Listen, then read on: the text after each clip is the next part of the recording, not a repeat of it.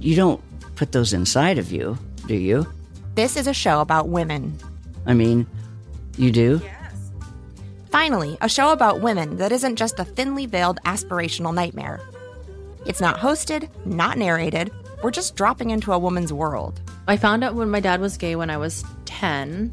We were in a convertible on the 405 freeway, listening to the B 52s. Looking back, I should have said, This is gay. This is already all gay. Listen to Finally a Show on the iHeartRadio app, Apple Podcasts, or wherever you get your podcasts.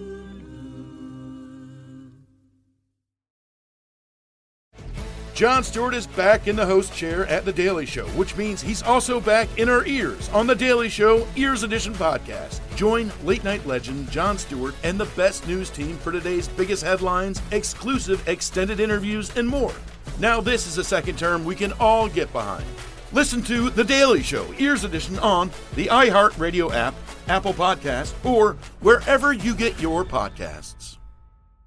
Hi, I'm Martha Stewart, and we're back with a new season of my podcast. This season will be even more revealing and more personal, with more entrepreneurs, more live events, and more questions from you. I'm talking to my cosmetic dermatologist, Dr. Dan Belkin, about the secrets behind my skincare. Ankur Jain about creating a billion dollar startup. Walter Isaacson about the geniuses who changed the world.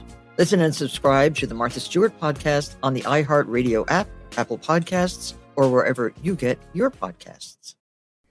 On the Bechdel cast, the questions asked if movies have women in them. Are all their discussions just boyfriends and husbands, or do they have individualism? The patriarchy's effing vast. Start changing it with the Bechdel cast. Hey, Jamie. Hey, Caitlin. Um, sorry, that's Mother Caitlin to you? Oh yeah, no, I'm sorry. I'm I'm definitely not a mother. Also, No, no, yeah, it's it's um in a way we're all mothers and Mm-hmm. we're all here at this dance academy and Mm-hmm. something something World War II. It's something, it's something something Cold War and it's all feeling kind of profound, isn't it? and Mm. we're witches. Surprise. I mean, that's not really a surprise. You figured that out pretty early. yeah, yeah, yeah, true. The real question is why does Tilda Swinton look like the Six Flags guy when she's playing the uh, I could I could not I, I I guess I went into the movie knowing that she plays the psychologist Mm-hmm. which great but why does she look like the Six Flags guy Uh, she does as the psychologist or yes Yeah. I think she looks more like the Six Flags guy for that character who doesn't speak and stabs herself in the neck. Oh, that's true because that has the glasses element. Yeah, Yeah. So she's so versatile. Um, I That is Tilda Swinton in that role too, right? yes, that one I think is Yeah, more yeah. obviously Tilda Swinton. That would be an interesting uh, piece of clickbait to read: is Tilda Swinton characters ranked by how much they look like the Six Flags guy. Sure, sure. She should play the Six Flags guy in a biopic. I'm not mad about it. Um, okay. Hello and welcome to the Bechdel cast. Yeah, that didn't name. pass. The- uh, it's well, yeah. Six Flags but guy. I think if if you're talking about the Six Flags guy as played by Tilda Swinton, Tilda Swinton, I think it does. but she's playing a male character. I don't know, Six Flags guy. Tricky. Let's get semantic right at the beginning of the show. I think that that would really hook in listeners. Just like Dakota Johnson hooks her vagina question mark. We'll get into that later. Oh my god, the hooks. Yeah. Um. Anyway, this is the Bechdel cast. My name is Caitlin Durante. My name is Jamie Loftus, and this is our podcast where we look at your favorite movies using an intersectional feminist lens, using the Bechdel test as a jumping off point for discussion. But mm-hmm. Caitlin, what is that? Well, it's just a media metric created by queer cartoonist Alison Bechdel, sometimes called the Bechdel Wallace test, uh-huh. originally uh-huh. appearing in Alison Bechdel's comic Dykes to Watch Out For in the 80s as a bit, as a goof. It's since been used as a popular media metric by people such as us. But again, we only use it as a jumping off point. Our version of the test is that two people of a marginalized gender must speak to each other about something other than a man, specifically the Six Flags guy, mm-hmm. for two lines of dialogue or more, preferably some narratively substantial conversation. Yeah. A lot of movies don't pass. This one does. And so, you know, you can just sort of wash your hands of, of uh, wondering. It passes very early and consistently. And no one talks about the Six Flags guy. And that's actually one of my bigger criticisms of the film. Yeah, yeah. But historically, they couldn't. I think he uh, wasn't, you know, a popular figure till the 90s. Let's get our guests in here. Um, Yes, talk let's. about two guests who uh, love to explore grotesque motherhood in a very different way. Mhm. Indeed, yes. They are the creators of Teenage Euthanasia, which is currently available to stream. It's Alyson Levy and Alissa Nutting. Hello. Welcome. Thank you. Yes, this I I don't think they talked about any man in this movie at any point, let Yeah. alone for two lines in a row. I am wondering if the Six Flags guy is its own marginalized gender, perhaps. Wow.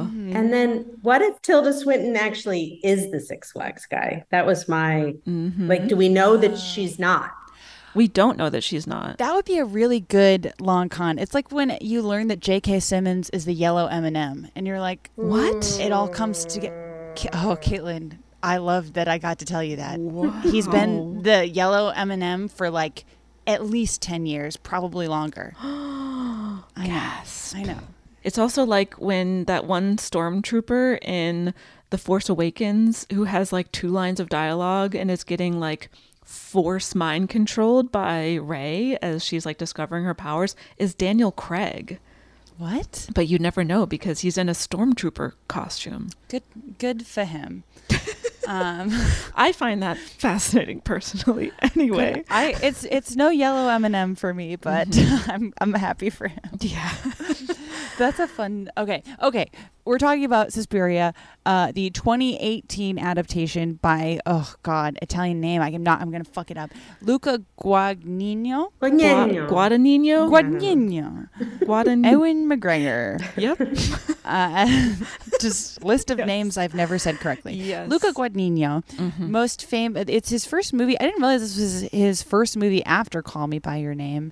Yes. Kind of a wild follow up, but obviously not the first adaptation of this movie. That was in 1977 by Dario Argento, and we'll sort of talk about the like changes made to the 2018 movie because it's a lot. It's about an hour's worth of They're stuff. They're very different movies, yeah. Yeah. And I imagine we will just cover the 1977 Suspiria in a different episode at some point. Yeah, it's very yeah, it's very very different. Um, Yeah. but first, I guess uh, with I, I would expand this to either Suspiria.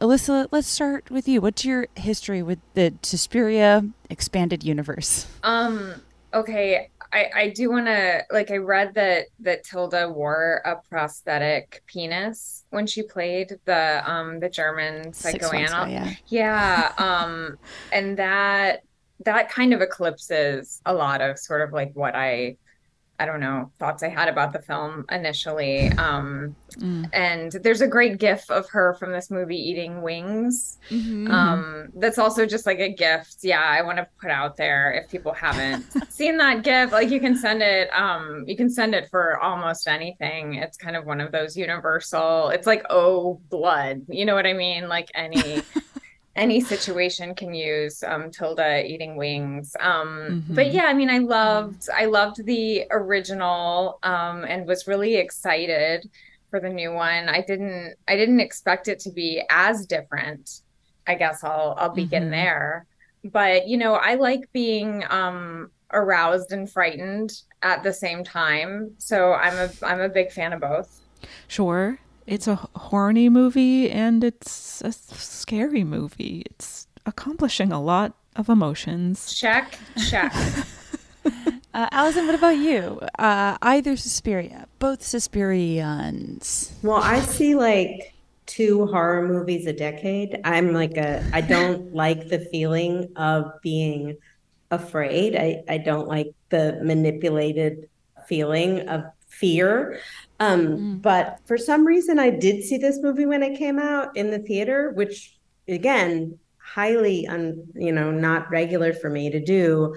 Um, and I liked it a lot, which also at the time seemed, you know, people just decided they hated it or something. But I, I, I don't know. But I liked it, and I watched it this morning at kind of yap speed to prepare for today, and I liked it at yap speed too. It's, I don't know, it, it's really beautiful, and and I also think. Uh, I didn't realize how much mother stuff was in there actually, and now that's probably why I liked it too, because that is one of my more favorite topics. Mm-hmm. Jamie, how about you?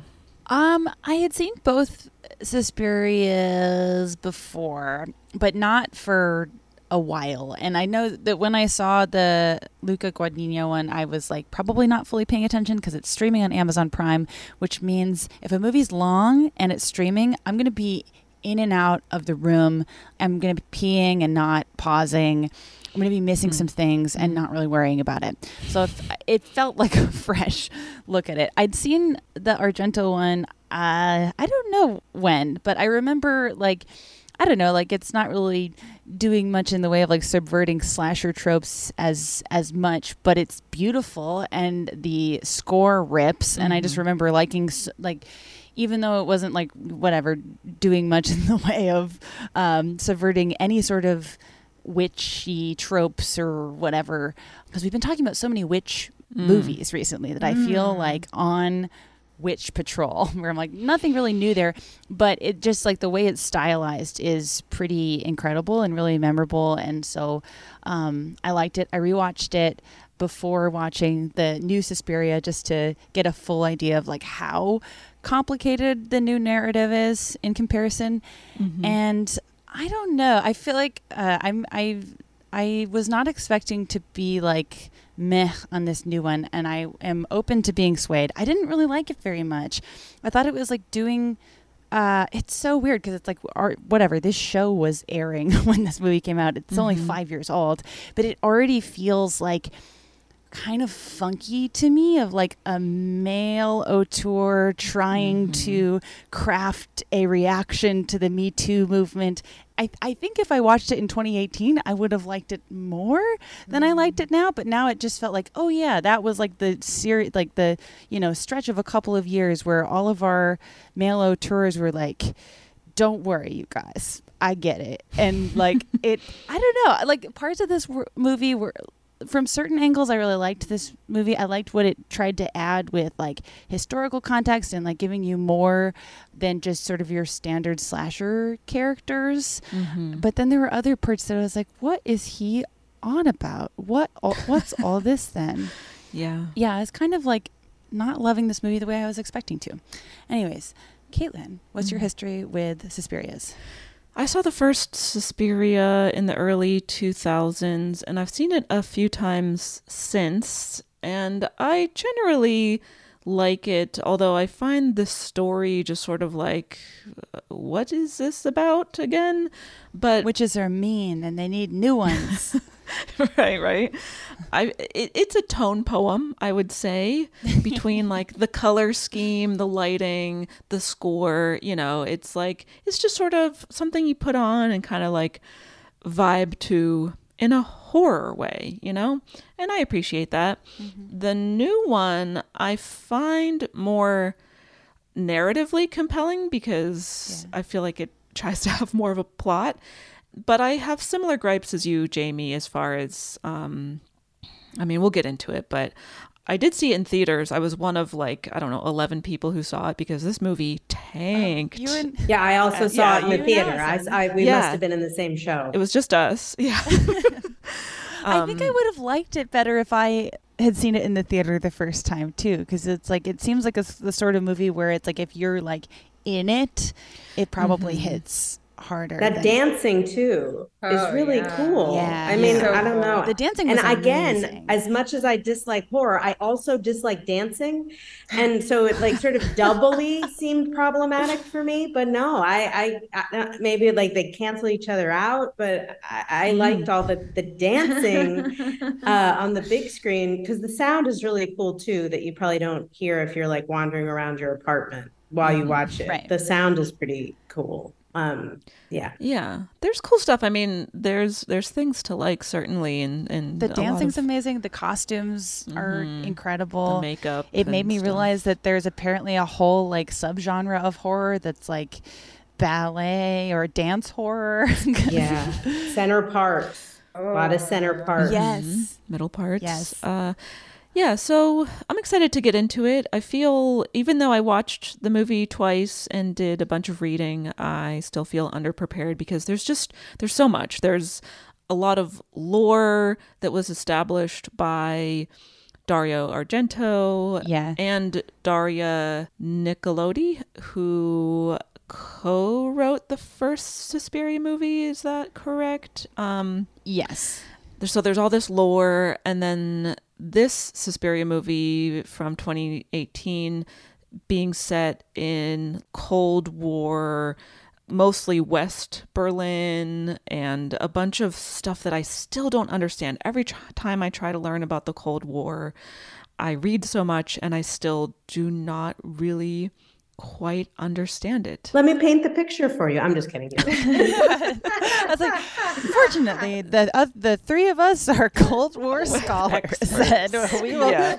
I know it's like we mutually figure. I don't know as because I was texting you while I was watching the movie as well, and like I, I just- it's just not coming in. It's not coming in. I mean, I, I actually can paint the picture a tiny bit of the Berlin part if this is if this helps at all. I've been to Berlin a lot of times and I had friends there. So I think why it's set there and why it was interesting to me and the whole Baader-Meinhof stuff.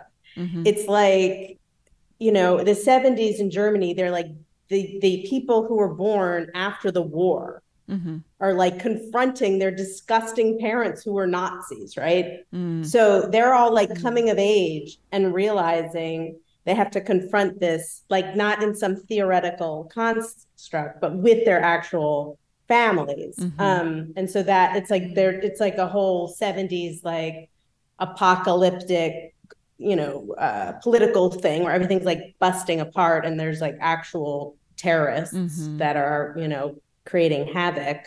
And then the whole East and West is this like crazy schism, right? You guys know, like you couldn't go from one to the other. Yeah. It's like families are divided again. Um, yeah, and then the whole the whole East part, like when he goes there, the other thing I thought was kind of cool is because it's famous for like the Stasi, which was like Google before Google, like IRL Google, where there's like people keeping track of every single thing you're doing, what you're saying, you're being mm-hmm. recorded all the time, but there's like actual humans writing this down, where'd she go, who she's meeting with, and everyone's telling on each other.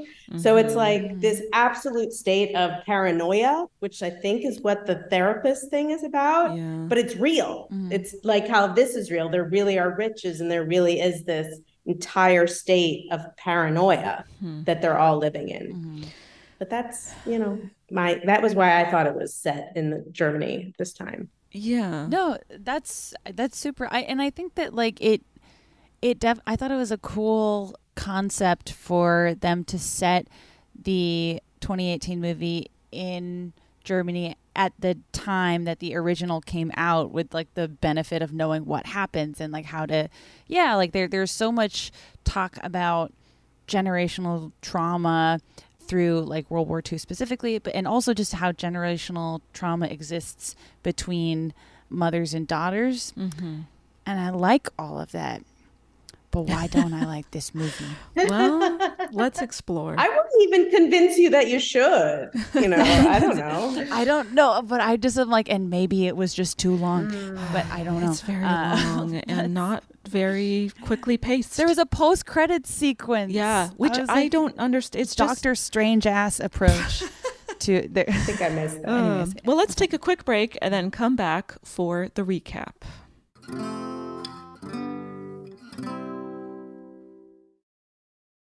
I don't understand what the big fat ones are.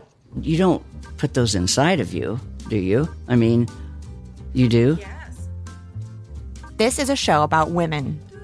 Okay, so I just reapply my lip gloss after eating a delicious lunch. We are headed back now to European Political Systems class at Baruch College. Woo! Finally, a show about women that isn't just a thinly veiled aspirational nightmare. That's it, that's actually the name of the show. It's not hosted, not narrated, we're just dropping into a woman's world. It's like reality TV on the radio. I found out when my dad was gay when I was 10. We were in a convertible on the 405 freeway, listening to the B 52s. And looking back, I should have said, This is gay. This is already all gay. Listen to Finally a Show on the iHeartRadio app, Apple Podcasts, or wherever you get your podcasts.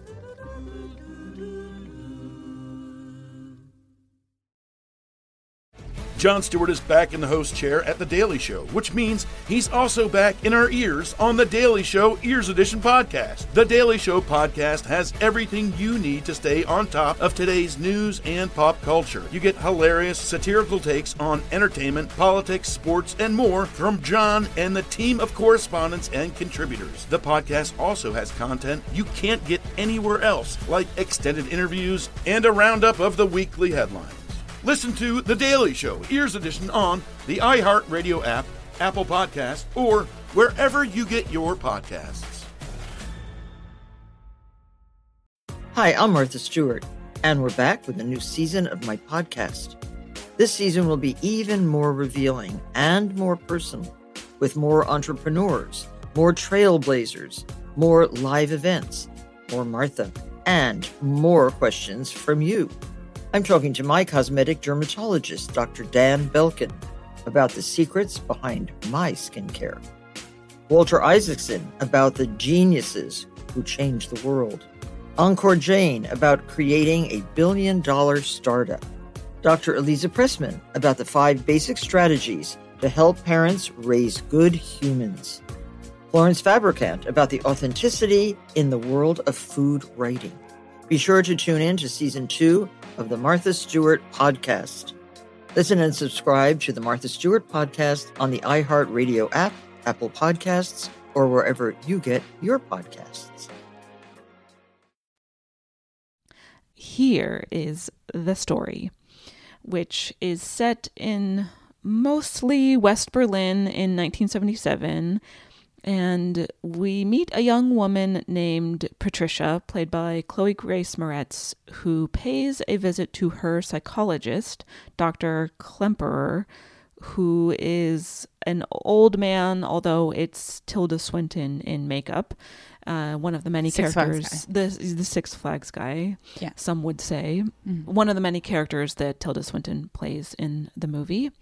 And Patricia tells him they're witches, although we don't know who or what she's referring to yet. Oh, we also hear Chloe Grace Moretz say the iconic line, "They're going to eat my my cunt on a plate." My hollowed out cunt on, a plate. You're, yeah. Yes. It's a fun cross stitch, you know. As like that's a fun. that may be is the first time that sentence was written down. Yeah, and I like Mm-hmm. that. I'm like, I, I'm in it now. I'm in it. Right? Yeah. Like, you should get points for that, right? I will. I'll be its defense attorney, right? Like, I mean, come on. Like, how Yeah. many points for that, right? I mean, Yeah, even if it's yeah. even if it didn't do anything else. Yeah. Yeah. You had me at cunt on a plate. You know, it's. The stakes are high. Okay, so then we cut to a Mennonite family in rural Ohio. We meet a young woman named Susie Bannion, played by Dakota Johnson, as she sits by the bedside of her very ill mother. Then we cut to Susie in Berlin. She arrives at the Markos Dance Company for an audition, and even though she has no formal dance training, she gives an audition that impresses the people in charge, one of them being Madame Blanc, also Tilda Swinton. And Susie is accepted into the company in a building where like the dancers also live. So like the performances are there, the dormitories where the dancers stay are there. It seems like all of the the matrons who are like the faculty and staff of this place, mm. everyone lives there. Right, and there, there's when she gets in, there's sort of this like definitely does not appear in the Argento version, but they, it's like taken. They take a moment to emphasize that all of your needs are taken care of, and that a woman's financial independence is not lost on them and is very important to them, and that is originally what makes I mean, Susie almost bursts into tears uh, upon Mhm. hearing that because it seems like she grew up with not very much. Yeah. Then Susie meets a few of the staff. There are instructors, administrators, a house mother, again, the matrons, not to be confused with the matrons of our Matreon. Or yes, because Patreon has a patriarchal slant that we don't like. Um, yeah, a co- I I would say that about maybe one third of the women who uh, run this school are Tilda Swinton. Yes. but there's others as well. And the rest, the rest are more conventional hags, Hags. which is again, I'm I'm pretty into that. I'm Right. really into hag core in general, and it's a wonderful and diverse body type of hag. I do like, yeah, like all- all of the like older women in this. I mean, I it, it reaches a point sometimes where it's like. I don't know, but as far as the administration goes, I'm like, oh yeah, women that are uh, like look their own age, and are Mhm. not constantly belittled for it. Yeah. Yeehaw! Yeah. Imagine. All are welcome at the dance company. You assume they're all ex dancers, so they seem they seem pretty lithe. Is that the right word? Mm-hmm. They're pretty. They seem like they can move pretty good. I, I, I was been kind of jealous of that, but anyway. Oh. There's the witchcraft too. That probably. That's probably helping. That keeps you uh-huh. limber. yeah. yeah. If I could, I would cast spells on myself so as to not wake up in pain every morning. anyway, so Susie meets the matrons. She also meets another dancer named Sarah, played by Mia Goth, and they become friendly. I like Mia Goth so much. I forgot she was in this movie. She's great, yeah. She's an incredible like horror actor Incredible. specifically. Like I'm excited. Probably to- like one of the best. Yeah. yeah, yeah, I just saw Infinity Pool. Oh, She's the standout. Beyond, beyond standout. hmm And I know that people really like X and Pearl, neither of which I've seen yet, but I really Too afraid. Too afraid. I really liked of the two. I I loved Pearl. I thought Pearl was Mhm. awesome. We should cover Pearl at some point. And she was great in Emma. Anyways, hope she's well. I hope she's well. I hope she's well. I hope she's well. Um, also worth noting that everyone at the dance company, the dancers, the matrons, uh, etc., everyone is a woman. Almost as if it's a coven of witches. Yeah, there wouldn't Um, surely there wouldn't just be a group of women. Never. a group Something's of women equals a coven. Not in the Um, seventies. Something's afoot. Um, okay, then there's a scene where the matrons are casting votes for either Markos or Blanc, and it's voted that Mother Markos will remain in charge. Then there's a conversation about how they have to choose the right girl to perform some ritual because Patricia, aka Chloe Grace Moretz, didn't work out. And now Patricia seems to be missing. The other dancers, particularly Sarah, is worried about her and they don't know where she is. Which is interesting because in the in the original version, that is Susie. I mean, there's like Susie's whole narrative in this movie mm. is unique to this movie, but originally it's like the American girl shows up and finds out something's afoot and immediately starts investigating it and doesn't.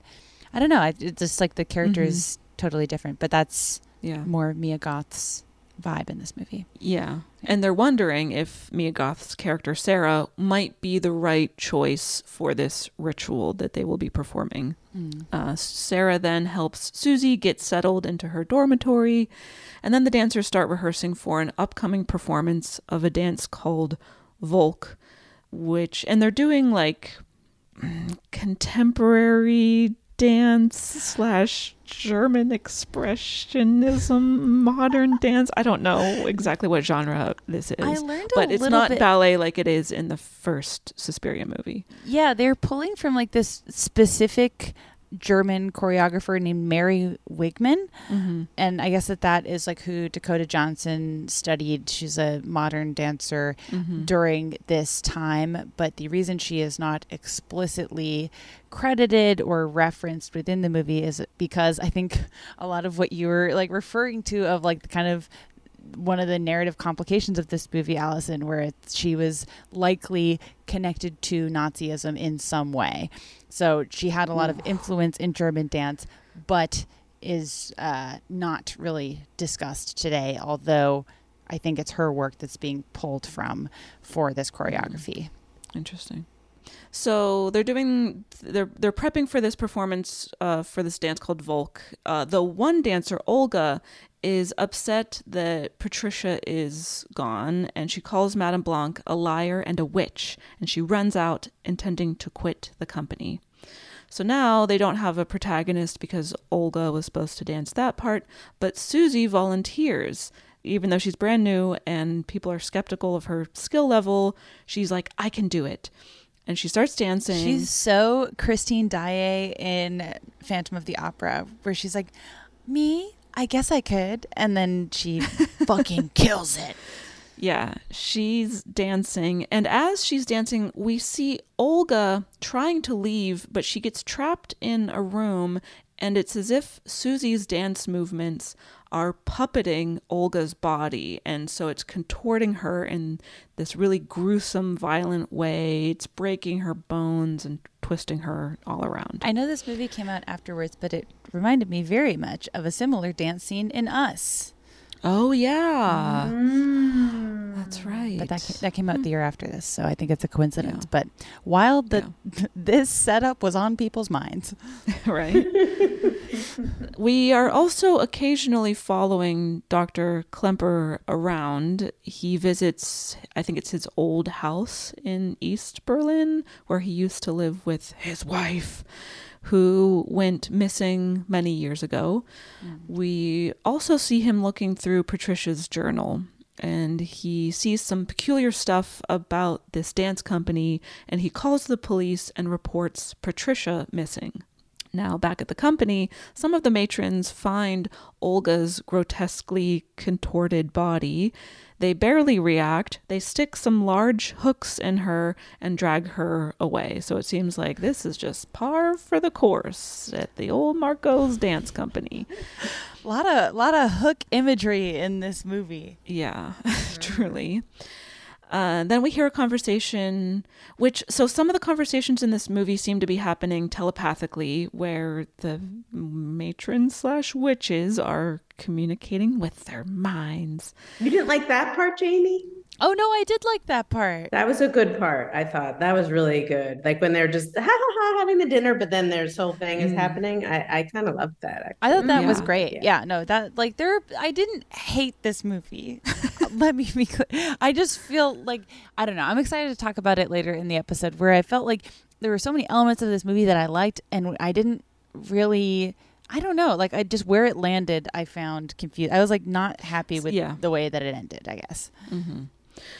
Um, anyway, so we hear this conversation where they are rethinking their choice of Sarah, and instead, maybe they should try the new girl, Susie, for the ritual they're planning.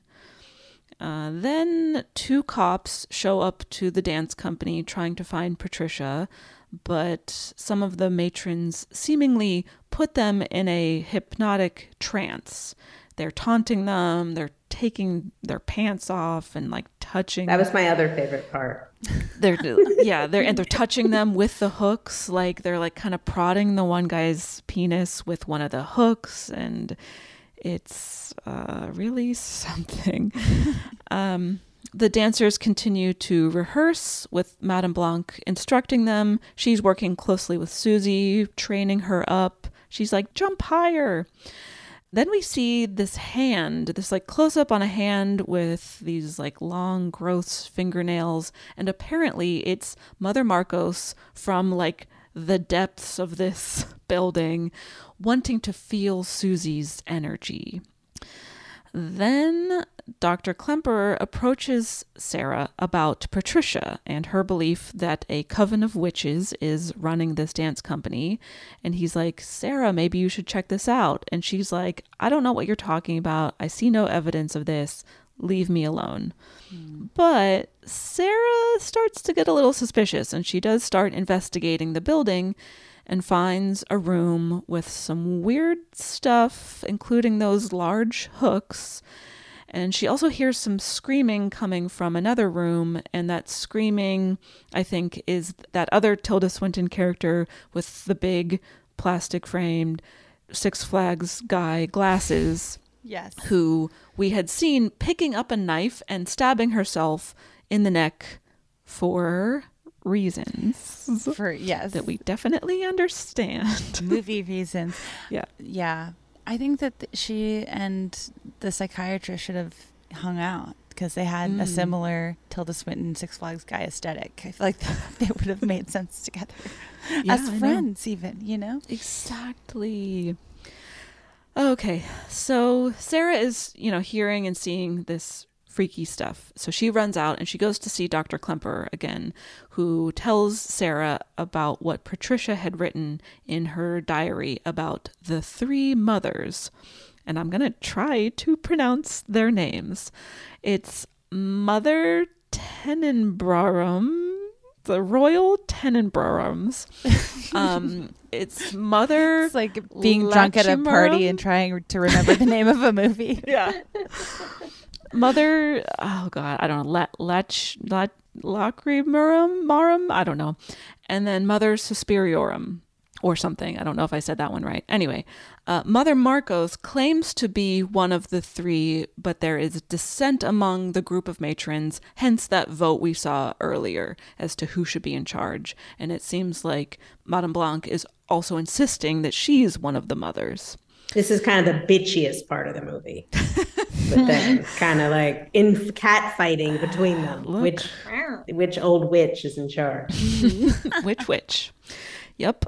Then Sarah confronts Susie, accusing her of making some kind of deal with the witches, and Susie's like, "No, nothing is wrong. Everything is normal." Tee hee.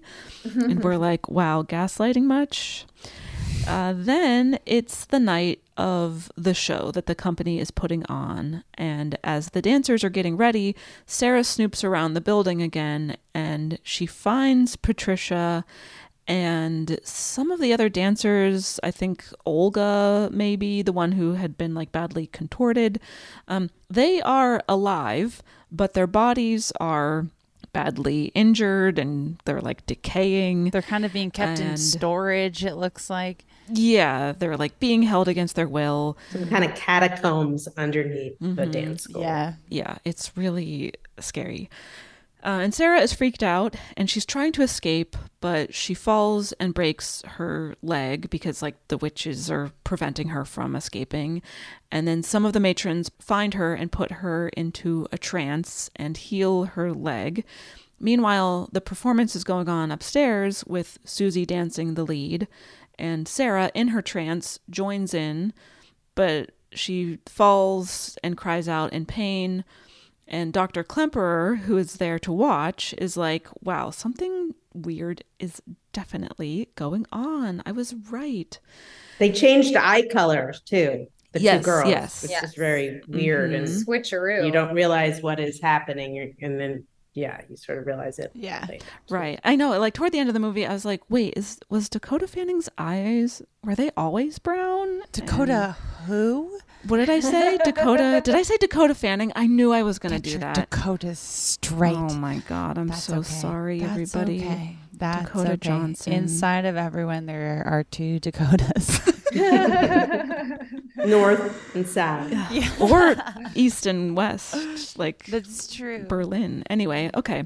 So then there's another day of rehearsals, and Madame Blanc is like, okay, it has to happen tonight. This ritual with Susie, where Susie will be some sort of vessel for Mother Markos. And Susie seems to be in on it. She is a willing and knowing participant. Meanwhile, Dr. Klemperer's his wife, who again went missing decades earlier, suddenly reappears, and she's played by Jessica Harper, who played Susie Bannion in the original Suspiria from 1977, and who has and been on this show. friend of the cast on the Rosemary's Baby episode. Yeah. Anyway, so uh, Dr. Klemperer and his wife, Anka, have a tearful reunion and they're walking through the city at night. And then she brings him to the dance company and then immediately disappears because it was a trick. The witches tricked him into going there because they're going to use him as the witness for the ritual. The ritual starts. We're in this big underground room The dancers are naked, they're dancing and writhing around. Sarah is getting disemboweled. Mother Markos is there. We finally see her in the flesh. She is also played by Tilda Swinton, and she is a sight to see. a vision. a, a, a vision, a legend. You know, we'll talk about that character more, but basically, Yeah, she's she's made to look like, very How many times do we talk about that happening? Yeah. Seriously, It reminds me of. I feel like that goes back to not like cinematically, just like times we've talked about it. I feel like The Shining, maybe. The Shining, we talked about Yeah. it, and The Vavitch, we've uh, countless times. This conversation is always coming up. Midsummer. Yeah. Comes up a lot. Uh, and then Susie is like, I'm ready. and we think she's going to be sacrificed. And then Madame Blanc is like, something doesn't feel right. We have to stop this. But before she can, Mother Markos kind of like half decapitates Madame Blanc. And then Markos is like, okay, Susie, let's keep going. And by the way, you have to kill your mother back in Ohio because I'm the only mother you need. But then another super witch, I don't really know who this is supposed to be, but a very scary being shows up. And Susie's like, hey, Mother Markos, for which mother were you anointed again? And she's like, Mother Suspiriorum. And Susie's like, well, that's interesting because I am Mother Suspiriorum. And then the super witch kills Mother Markos and anyone who had voted for Markos by exploding their heads into a mm. burst of blood. Then Susie goes to Patricia, Olga, and Sarah, and they all ask to die. They're, you know, in pain and they've been, you know, brutally tortured and stuff. Mm. So Susie slash the new Mother Suspiriorum releases them from their mortal coils. Mm-hmm. And the other dancers are still dancing. And Susie's like, yes, keep dancing. She also rips open her own chest at some point for Oh, yeah. reasons. It's because she's got like a, a heart of darkness. Uh, yes. Mother Sp- Suspiriorum vibes. Truly. She's just, I think it's, she's like, she's not a person. So you're just like, it's whatever this is. Yeah. This Mhm. spirit, this magic. It does sort of She's that. looked like a hollowed out cunt in her chest. Oh my god. Sorry. I'm just quoting the movie. Anyway. Oh, I'm open to it. Yeah. Thank you. Thank you so much. Uh, then we see the aftermath of all of this, where one of the matrons escorts Dr. Klemperer out of the building. We see the remaining matrons whose heads didn't get exploded. They're cleaning up the bloody mess from the night before. Madame Blanc is still sort of alive, but uh, who knows? Um, then Susie pays a visit to Dr. Klemperer at home. And she's like, You deserve to know the truth about what happened with your wife. And she tells him that she was killed in a Nazi death camp in 1943 um, and that she was thinking of him when she died. And then Susie erases his memory of his wife Anka, of Patricia and Sarah and Susie herself, basically all of the women that were his undoing. And then the movie en- ends with an image of the house he lived in with Anka. Um, and this like engraved, like their initials engraved with like a heart drawn around it, which he will never remember because the witches don't want him to remember. The end. So that's the movie. Let's take a quick break and we'll come back to discuss.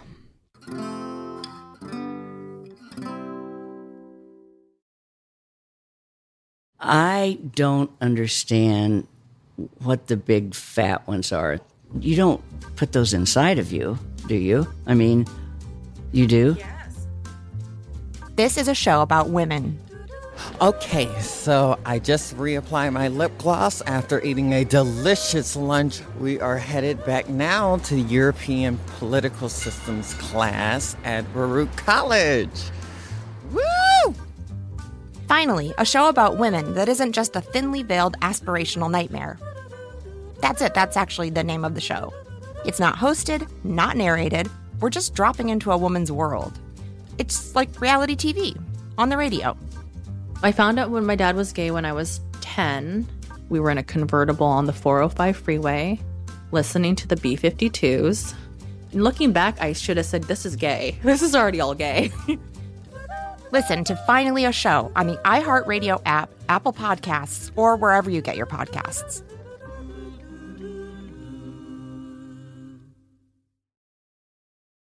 Jon Stewart is back in the host chair at The Daily Show, which means he's also back in our ears on The Daily Show Ears Edition podcast. The Daily Show podcast has everything you need to stay on top of today's news and pop culture. You get hilarious satirical takes on entertainment, politics, sports, and more from Jon and the team of correspondents and contributors. The podcast also has content you can't get anywhere else, like extended interviews and a roundup of the weekly headlines.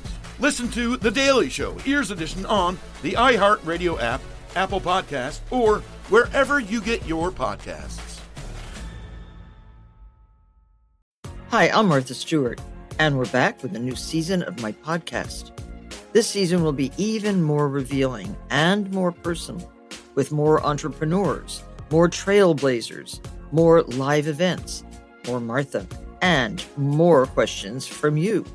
I'm talking to my cosmetic dermatologist, Dr. Dan Belkin, about the secrets behind my skincare. Walter Isaacson about the geniuses who changed the world. Ankur Jain about creating a billion dollar startup. Dr. Eliza Pressman about the five basic strategies to help parents raise good humans. Florence Fabricant about the authenticity in the world of food writing. Be sure to tune in to season two of the Martha Stewart podcast. Listen and subscribe to the Martha Stewart podcast on the iHeartRadio app, Apple Podcasts, or wherever you get your podcasts. And we are back. All right. Where should we start? Where do we start with this movie? I mean, I guess just to for people listening who have not seen either movie or have only seen the 2018 movie, the differences between the two Suspirias are pretty significant. Mhm. Uh, I would say that th- there's obviously a lot of love and care put into the 2018 version to pay homage to the original. The protagonist name is the same. Uh, Susie comes from America to a, a dancing organization in Berlin in both times. Uh, Mhm. There, the dance company is full of witches both times, but the Argento version is plot wise pretty cut and dry as far as witch stories go. I, I think that what makes it different is, you know, unlike uh, most slasher films of this era, and still to some extent now, depending on what you're watching, it's not men butchering women, it's women butchering women, although it's shot very similarly and um, it's it's sort of a straightforward an innocent young woman comes to Berlin and finds witches and she survives till the end and is sort of this uh, pure figure throughout. Mhm. This one is obviously very different. um, but for those who haven't seen the Argento movie, that's basically what it is. And it has all these separate issues that the 2018 movie does not share with it. So we'll save that for another episode. Yeah. I also want to share some of the like lore of the three mothers, which I didn't realize until I started researching for this episode. But it, it's I wasn't sure if like the three mothers were based in some sort of mytho like existing mythology, and it was inspired by existing mythology. But basically, Dario Argento conceived of this trio of mothers and made a trilogy about the three mothers. So Suspiria uh, from 77 is one of the movies of this trilogy that focuses on, you know, Mother Suspiriorum.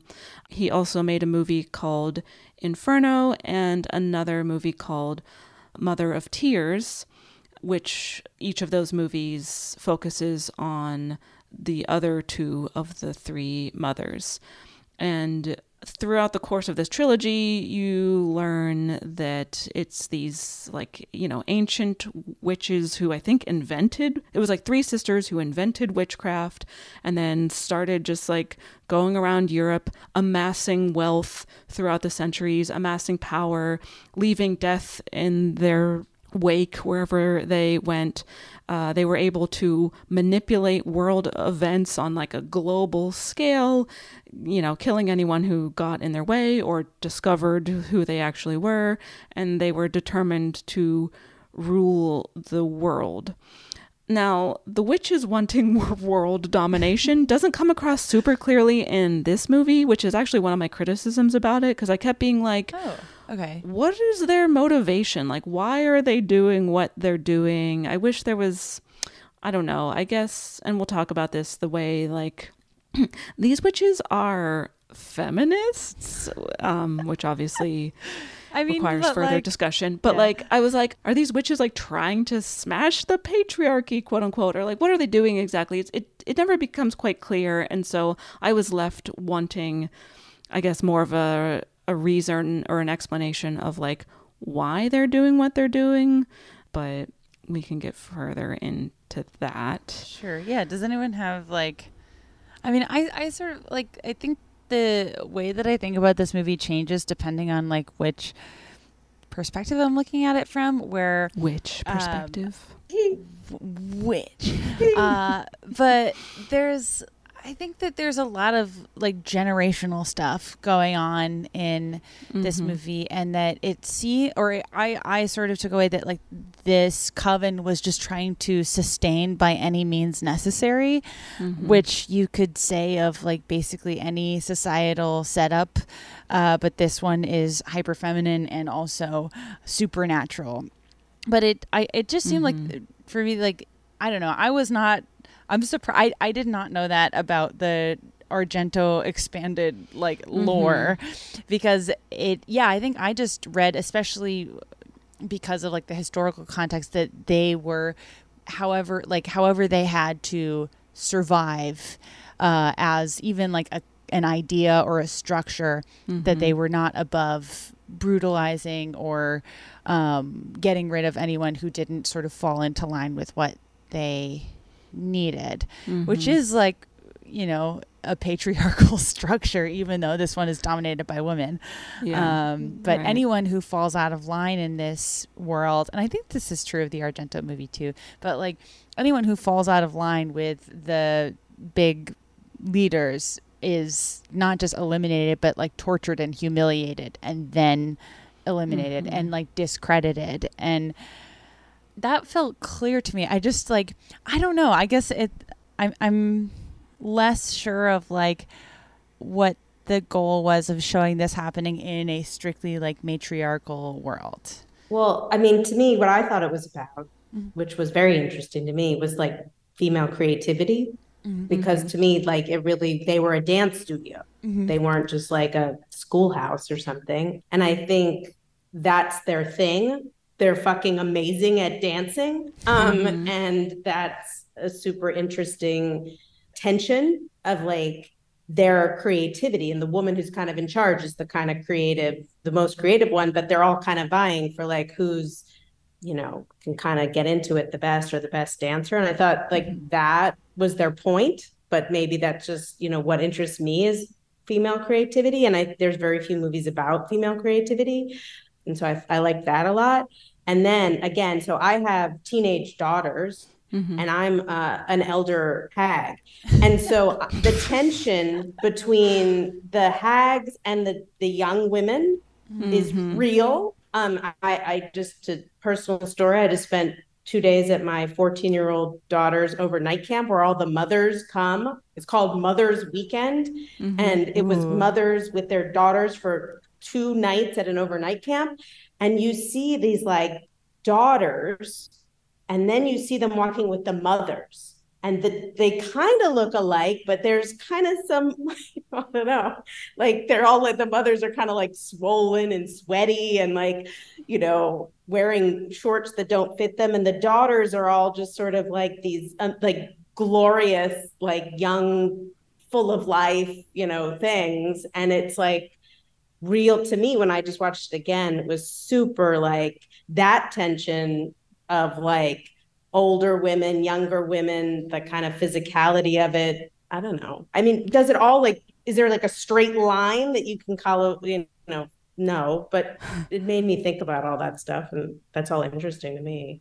Yeah. Well, that's like one of the things. So, like, Mother Markos, and when we finally get her reveal on screen, and there's been kind of there's been hints about like what this ritual is going to be for, like why it's happening, and you eventually realize that she's basically looking for a new body to inhabit because the body that she currently has is and this is what we were alluding to as far as like the discussions we've had about this trope but it's like a woman who is not young or thin is therefore disgusting. And the way that like this character is designed where she's got like extra appendages growing out of her it seems like there's the like baby hand. a baby head like kind of drooping from her belly Oh, I was thinking about the Um, baby hand on her arm. oh, There's a so- lot yeah. of extraneous. Yeah. yeah so there's like it's it almost seems like she's like externally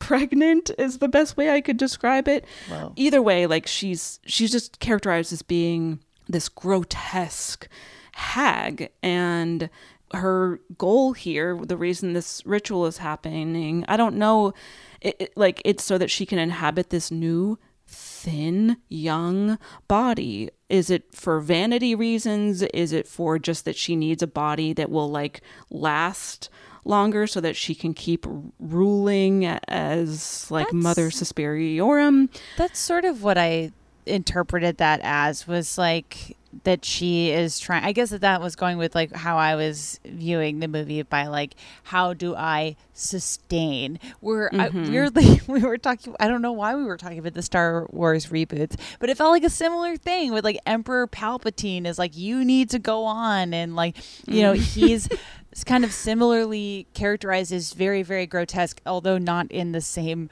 way he's wearing a robe uh, but like is trying to maintain this immense power that he has that not most people see or recognize by enlisting younger bodies but then there's like I, I think that yeah like the fact that this older body is a woman's body that complicates things because there's like the way that like any older woman's body has been shown specifically in horror tends to be really pointed and Yeah. like aren't older women's bodies horrific and therefore Mm. evil which is like what we talked about in you know when jack nicholson sees an old lady's butt in the shining The he Shining. can't handle it it's it's too evil Yeah.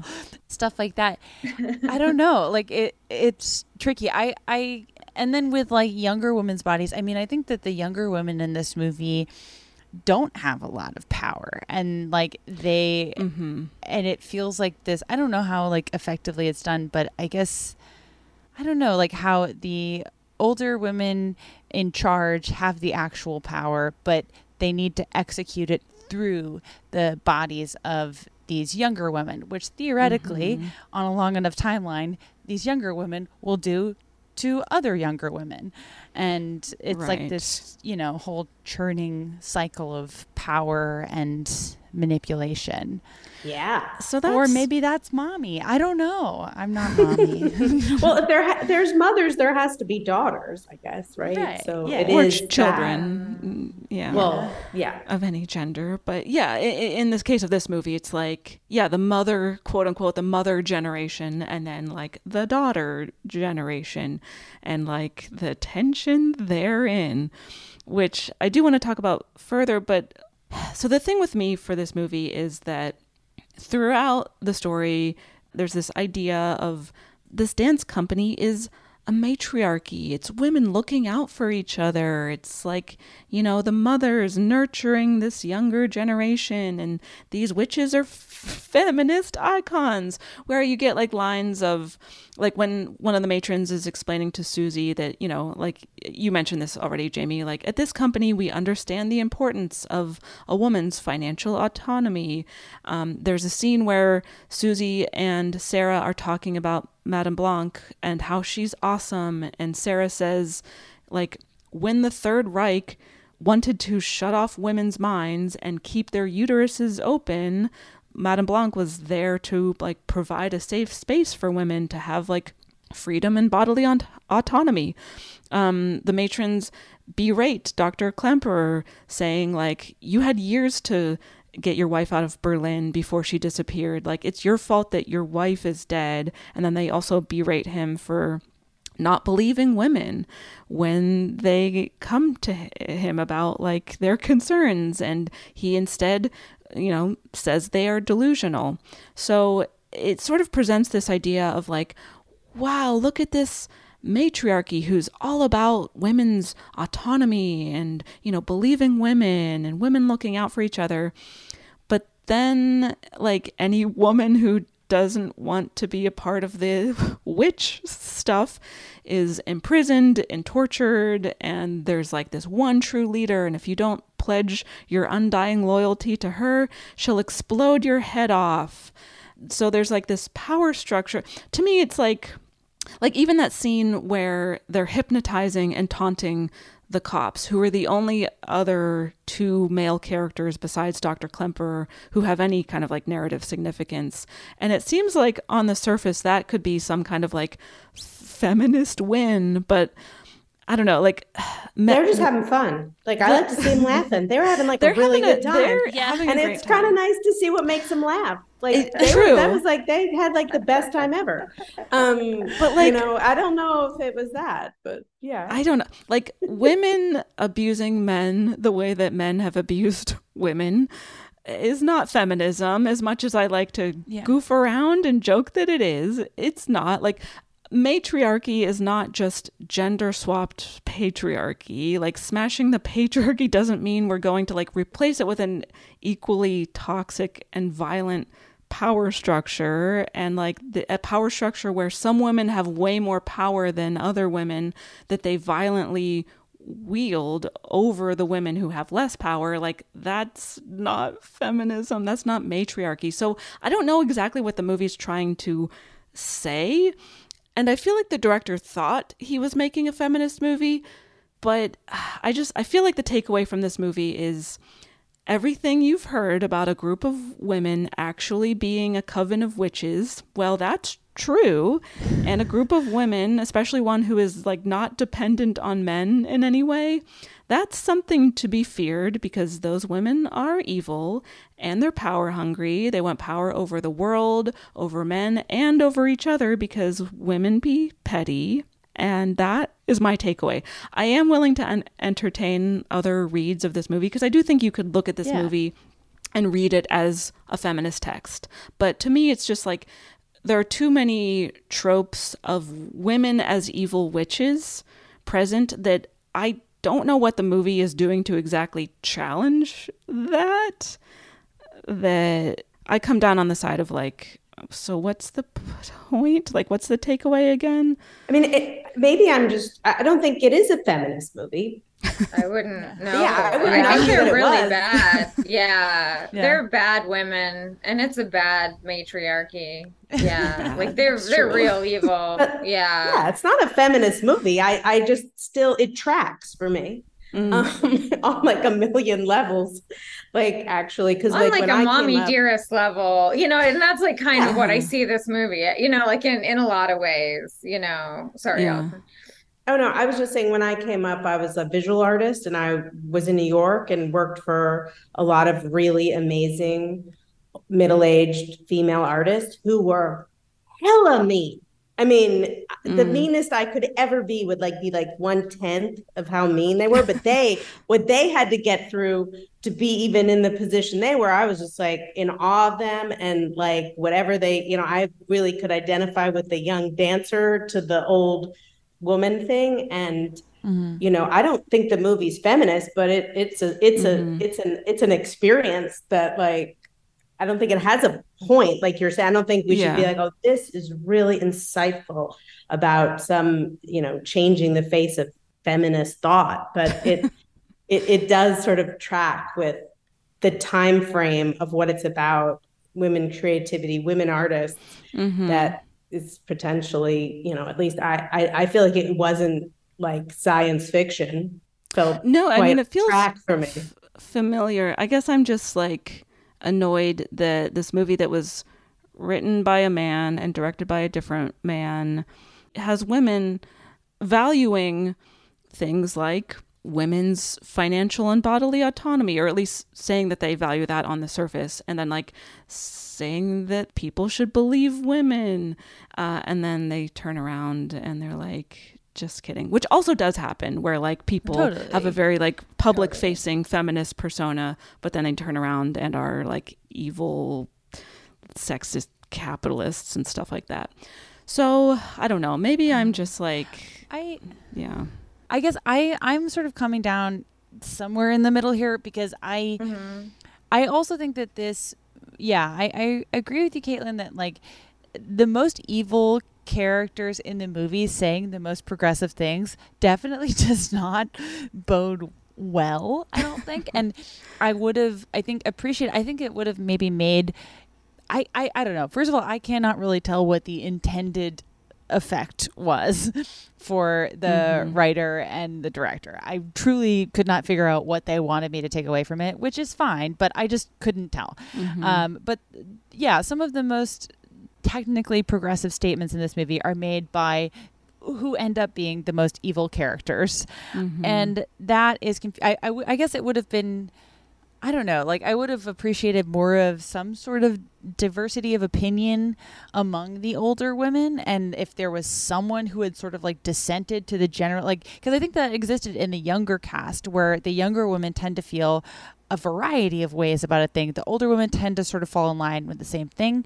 And that sort Mhm. of muddled the takeaway for me. The thing that like really genuinely bothered me about the way this movie ends and maybe and I think that there is some like worldly truth to this, but because the end of the movie was so jumbled for me, I, I just didn't like it.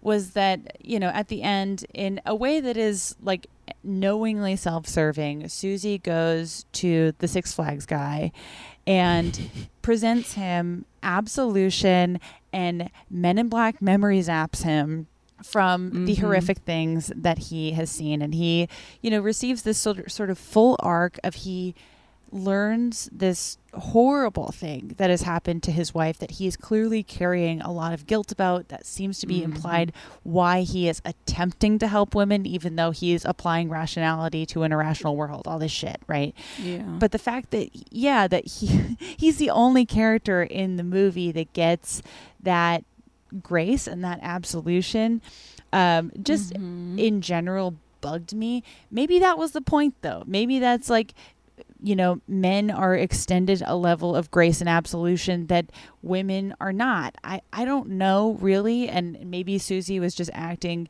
you know in the best interest to sustain the coven and for Mhm. someone on the outside to know anything about the inside is bad for business and so we're not going to do it but that was the thing that like i don't know going out especially because there's so many like characters inside of the dance studio that i feel like did not get a satisfactory arc to like go out of the way to give that to the literally the one male character in the movie and give him kind of like a happy smiley ending. I just like that that was the thing that really bugged me about the ending. Do you, like, do you think it's happy smiley though if like he has no memory now of like his wife and like the love they shared? that's true You know, I mean, I I don't know. Like to me, it's like the ending is prioritizing like the history, you know, and the atmosphere mm-hmm. over the dance, you know, like over the witches, you know, like even essentially, right? It's like reaching out, like th- just, you know, to me in my interpretation to like this like larger metaphorical, you know, um space that that sort of like engages like the, you know, the whole like context and setting and the Holocaust and, you know, um yeah. all of it you know? And so i mean yeah I, I think like that's kind of um and and like i mean this in a caring way because I I appreciate, you know, sort of all of the larger historical contexts that come into the film. But i think that there is like this like essential like both waysness that it's trying to have you know like like being sort of you know like taking the story of like this coven and you know this dance troupe and these women um that you know like ultimately it has to leave them to serve that you know kind of like level i guess of of like thematics. I don't know. Um so Yeah. so that that was kind of like my yeah my thing with the ending. It's like I, I i understand but it also did feel like a historically male narrative choice Mm-hmm. you know to leave the female characters behind you know like in in favor of capital h you know history and and you know yeah just kind of like saying what we'll say about war. I don't know Mm-hmm. Yeah. I thought it was also maybe I was reading too much into it, but I thought it was like some kind of like collective psyche that that guy like embodied of like being because he doesn't really feel like a person. No one does in the movie, but you know, it's not like it's a realistic portrayal. It's so like stylized and heightened. But he to me was like, you know, whatever. And Freud and like talk about Lacan, like they're like deep into like European intellectual uh you know theory within the film and they're letting you know that. But i, I think like I, that's what i thought. It was some sort of like she's now maybe the whatever her reign as you know if you have the witches she's got sort of coming in. Now it's her thing. And it's like she seemed more benevolent because the other woman was clearly batshit the one that she got rid of um like she maybe was the one causing so much chaos we don't she was a fraud know. yeah Right. That lady's the fraud. So when Dakota Not Fanning. johnson Johnson, she's like, put- you know, and clearly her mother was so fucking mean, which we didn't talk about at all. Like whatever that was, that to you know for Alissa and I, I, I think Yeah. that lady tracks the most from our world.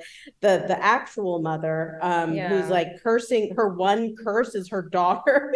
it's on her Yeah. deathbed. that was a real bummer that was a real bummer for me Yeah, that's a bummer. And and Mhm. so I just felt like, okay, this girl is like gonna maybe bring upon this like more benevolent thing because she gets rid of all the people who voted the other girl.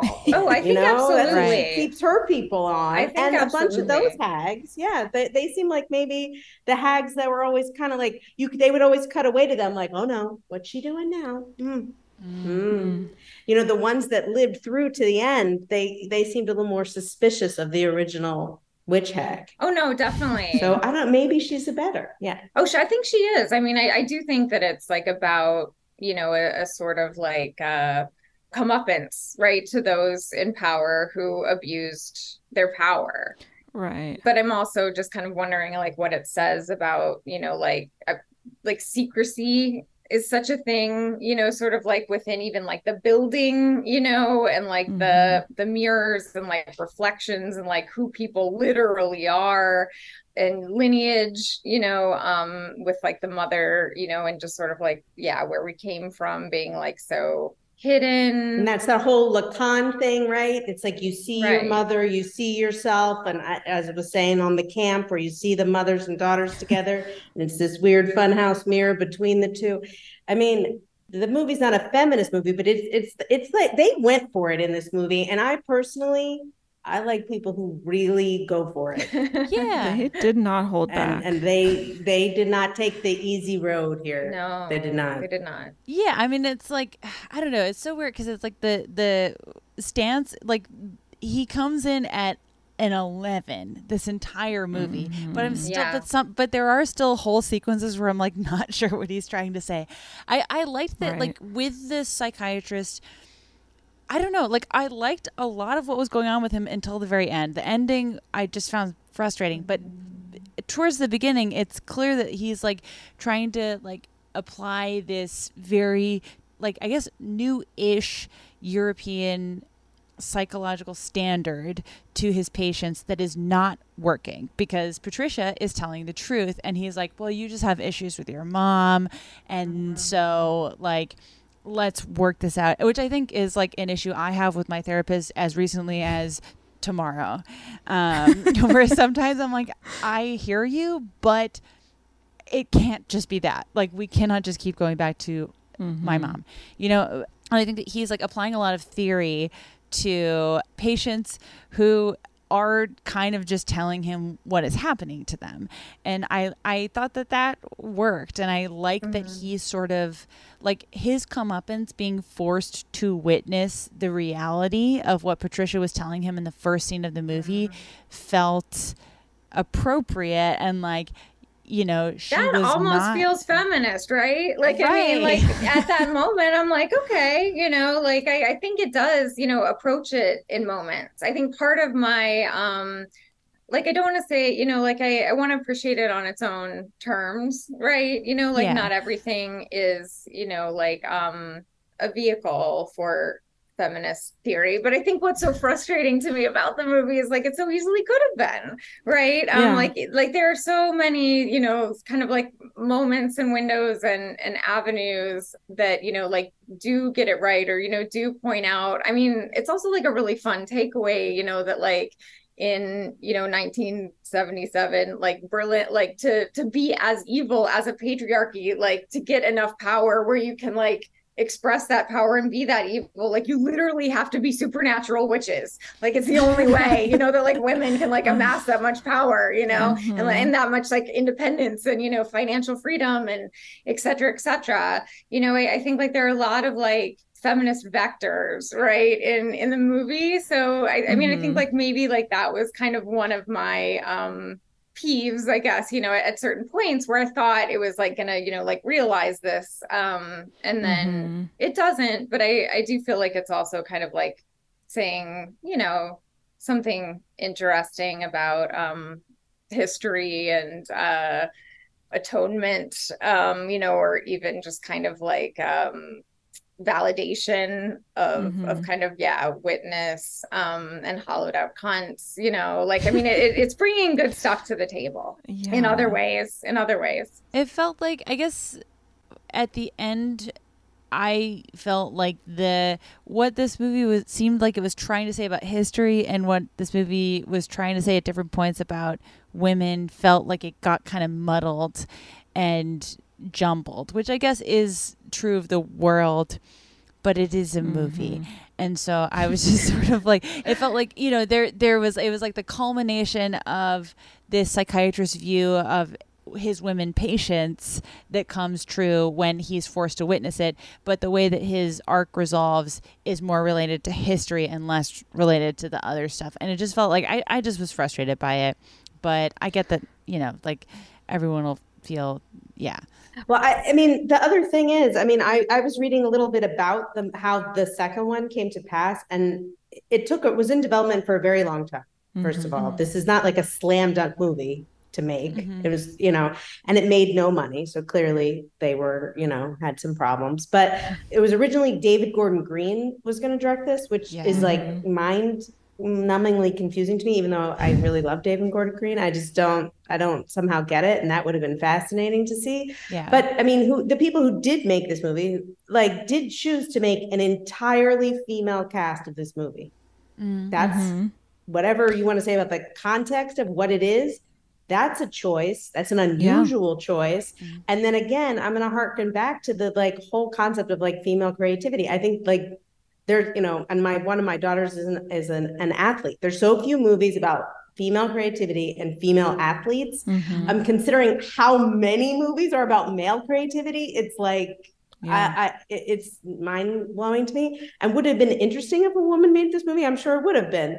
But i think it's still an odd choice for anyone to want to make a movie about this much about you know with this whole women cast you know it, it is like whether or not it's a feminist movie they're certainly tried to make some they they they tried to do something. They took some big swings here and i don't think it was i think i don't know. I, I i think that's interesting. Yeah. like it if they had if these were the people that got the script which this guy like got Dar- argento to give him the rights to the movie to make it mm-hmm. you know i don't i don't know. I mean dario argento is way problematic. We haven't gotten into it but um in terms of his own personal behavior um which i is you know slightly more upsetting than the film i guess. But yeah anyway. Yeah. Well, I mean, another reason I have, you know, like I, I another soft spot, I guess, you know, that I have for the movie, um, that's, you know, kind of like one of my own like problematic trials, I guess, like as a creative is like how you represent, you know, female like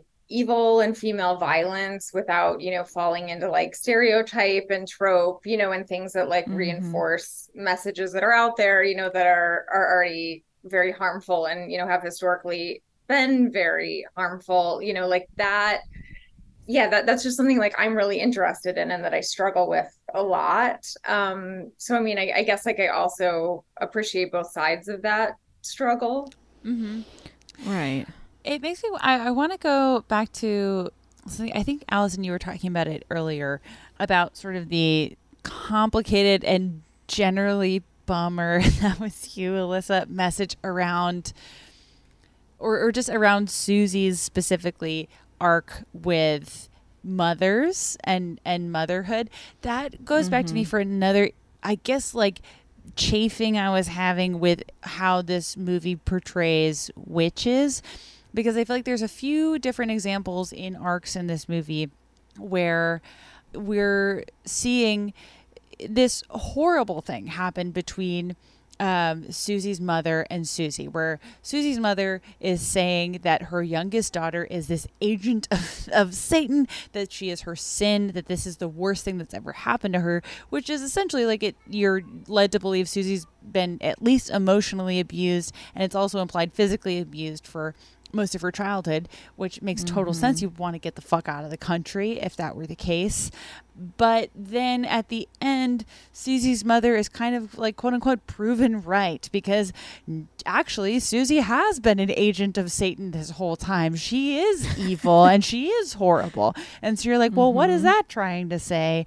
If we're shown this horrific parent child dynamic and then at the end the abusive parent is correct like it's just bizarre to me i, I like couldn't get my head around it Okay, I thought it, and again, I'm just a- my own like dark-sided soul and my own experience, but I read it as Susie is an artist, right? Susie's a dancer. Susie's this artist person growing up in like some kind of I don't know what that was, Uh, Amish Mennonite. Mennonite, right? Mennonite thing. And uh, you know, I had parents who were like, "You want to be a what? You know, you're going to be an artist, like you know, just this real like negative super whatever." And again, I don't know how how bad she is at the end. There, you know, we, we could agree to disagree on that one, but to me, I I don't know. It, I maybe the you know they just couldn't handle her levels of like ambition and creativity back there in Ohio, Mhm. you know. But maybe I'm just you know that's just the way my brain goes on it. Alternatively, is it the abuse that Susie endured from her mother that led her to become the witch she now is? Like, did she start out as like a. Well, because I do want to examine Susie and her arc more closely because, like, we meet her, we see her. I don't know if she's like tending to her sick mother, but she's like sitting by her bedside. And I feel like the movie, maybe I'm just sort of like reading into this, but I feel like it's implied that the reason her mother is ill is because Susie has been making her ill with her like witchcraft this whole time. That's not clearly stated one way or the other. But anyway, we meet Susie. She is set up to be this, you know, innocent. She's pretty shy, quiet. She's kind of awkward. She comes from this Mennonite family, the implication being that she has lived a pretty sheltered and modest life. But then she comes to Berlin. She's like at the dance school for a day. And she's like, hang on a minute. I can dance the lead in this thing because I saw a documentary about it. I went to the library and watched it a hundred times. okay that So was she like me when i was starting stand up though so be careful I'm not judging her. I just think it's. I could it's do funny. this because I watched it on TV. That's a lot of. I mean, I think that that is like a lot of young artists where it's like, especially if you are Susie and you grow up with very little access to art. Like, For how sure. else do you learn you want to be an artist other than watching it and whatever's available. Oh yeah, no, I'm not passing any. or Satan Or could help you. chats to you about it at night. Yeah, Alissa Alissa grew up in a very religious household that I as did. an artist. Yes. so I that did. you know, did you how did you feel for Susie? Escaping the Midwest. Yeah, like you know i think that there can be a okay i don't know that this is like the right opinion to have. I'm just gonna lay it out there. Let's go on the assumption that it is. well it isn't. Um like there was something kind of refreshing about seeing like the that you know twist and that reversal leaned into like in a way that like exists completely outside of like religious propaganda. You know what i mean? Like just like to to be like yeah you know that this was actually like true. And you know like maybe all of those assumptions right that we have about you know like our like willingness to to kind of like see this you know young woman as a victim yada yada um you know ha in your face um like I, I know that that's that's kind of like an overdone and and like dirty trick but um i don't know. I mean there there's just something about like going for it at 11 like you say that I don't know, it kind of interested me. And I liked thinking back then on the movie, you know, and being like, okay, well, was I seeing, you know, like, how was I seeing this? And like, how would I see it if actually, like, she was a vehicle for seeing this whole time, you know, or like, actually, like, she was tuning into this, or, you know, like her mom did see you know this this in her or this was her life or you know she wanted to be here for like all of these different reasons or she was lying to her friend when we thought that she was you know being like completely honest and vulnerable like i don't know you know like it was just kind of a fun little like rewind and i don't know that that i don't know that that you know even like led to like a good read of of the movie um i don't know I I mean I Mhm. I do agree. I mean I think that like I, something like a huge difference between the Argento one and this one that I liked was that like in the Argento one Susie is like the like American girl next door character. You you are sort of like led to believe yeah. she's inherently trustworthy because she is like young and pretty and white and from America. And so you're like well yeah sure. This is a little sweetie pie. I trust her. And I like that the that the 2018 one is like yeah I did sort of assume that of the Dakota Johnson character when I was like, mm-hmm. oh, she's Yeah. just a little girl from Ohio. Like she's out of her element and mm-hmm. and to like give her more intention and more power than I had like it challenged whatever my assumption of that character. And that was cool because Right. it's like, you know, not every and and like this movie I, I'm all over the place about it, but this movie does clearly have an interest in the idea of like what purity is and what it means because it's something that comes up over and over and over. And one of the things that like was I think like easiest to get rid of from the 70s one is like there's sort of a vague implication of like a love interest for Susie from a male dancer because it's an all genders dance studio in the first one and they get rid of that really quickly but I don't know, just like the idea that like the, being involved in this coven in a meaningful way also has to do with some sort of purity, and that's kept pretty vague. You don't know like what you need to be pure of or about, but it felt like the 2018 one had some interest in the idea of purity. I'm not really sure where it fell, mm-hmm. but I thought it was interesting that it brought that idea up because it that was something that in the first one I felt was like assumed and very much like played on your assumptions about who you're looking at. Where the Jessica Harper character, you're like, "Oh yeah, sure. I trust her." And this one too, there was no like exploitation. I didn't feel of their sexuality at all, like male gaze, women's sexuality, like whatever was going on with them sexually, which was something quite vague, was also something very internal, which I can, you know, I'm, yeah. I'm, I'm, I'm there for that. Yeah. Um, you know, like it had nothing to do with almost other the sexuality in this film. It's very self uh, generated and not that much, um, which is a really rare um, when that many beautiful women like naked in a film. Um, Mhm. I can't really think of another that didn't even broach that barely. I, I don't know. I liked that a lot. And whatever, we didn't talk at all about the dreams that she's having, which I thought were really cool Yeah. visually. Mhm. Whatever that is in this light and whatever the like indoctrination thing that their spell they're putting on her. I don't know. I really enjoyed that. And that again was whatever this like auto sexuality that's happening. Um, Mhm. I, I don't know. I thought that was very unique to this film. Yeah, because so well, I brought up the like her.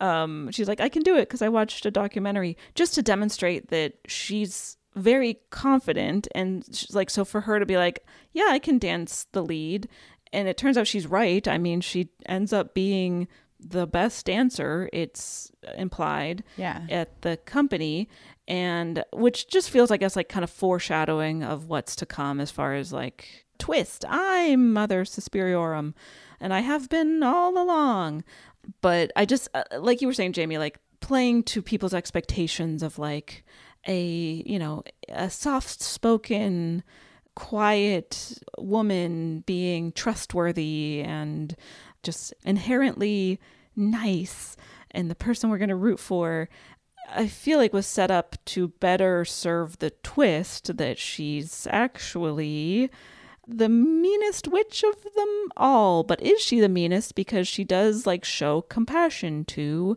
you know, Sarah and Patricia and Olga who are like begging for death and she's like, "Yeah, babe, got you. No problem." Um, May we all have a friend so merciful to provide the sweet release of death. right. So I don't even know if I have any kind of like conclusive thoughts on this as far as like the way Susie is portrayed and her arc and the way she's initially characterized versus like her coming into her own power and like you were talking about Allison like her sexuality in a way that is completely separate from men. And it's just like her kind of having sex with the ground sometimes like kind of writhing around and just sort of fucking the ground here and I there mean, and then there's that scene where i mean we've all done it um I, yeah, I mean, if you get too close to a dryer and it's in heat, a dryer in heat. Yeah, yeah, exactly. And then there's like that scene, that conversation between Madame Blanc and Susie where where Madame Blanc is like, How did it feel to dance? And she's like, It felt like what I imagine it feels like to fuck.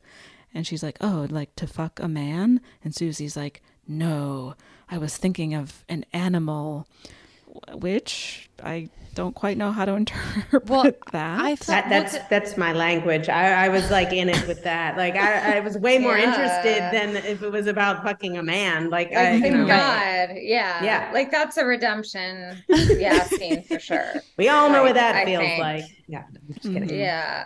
I don't know. And I mean, like, let me just say something else awful.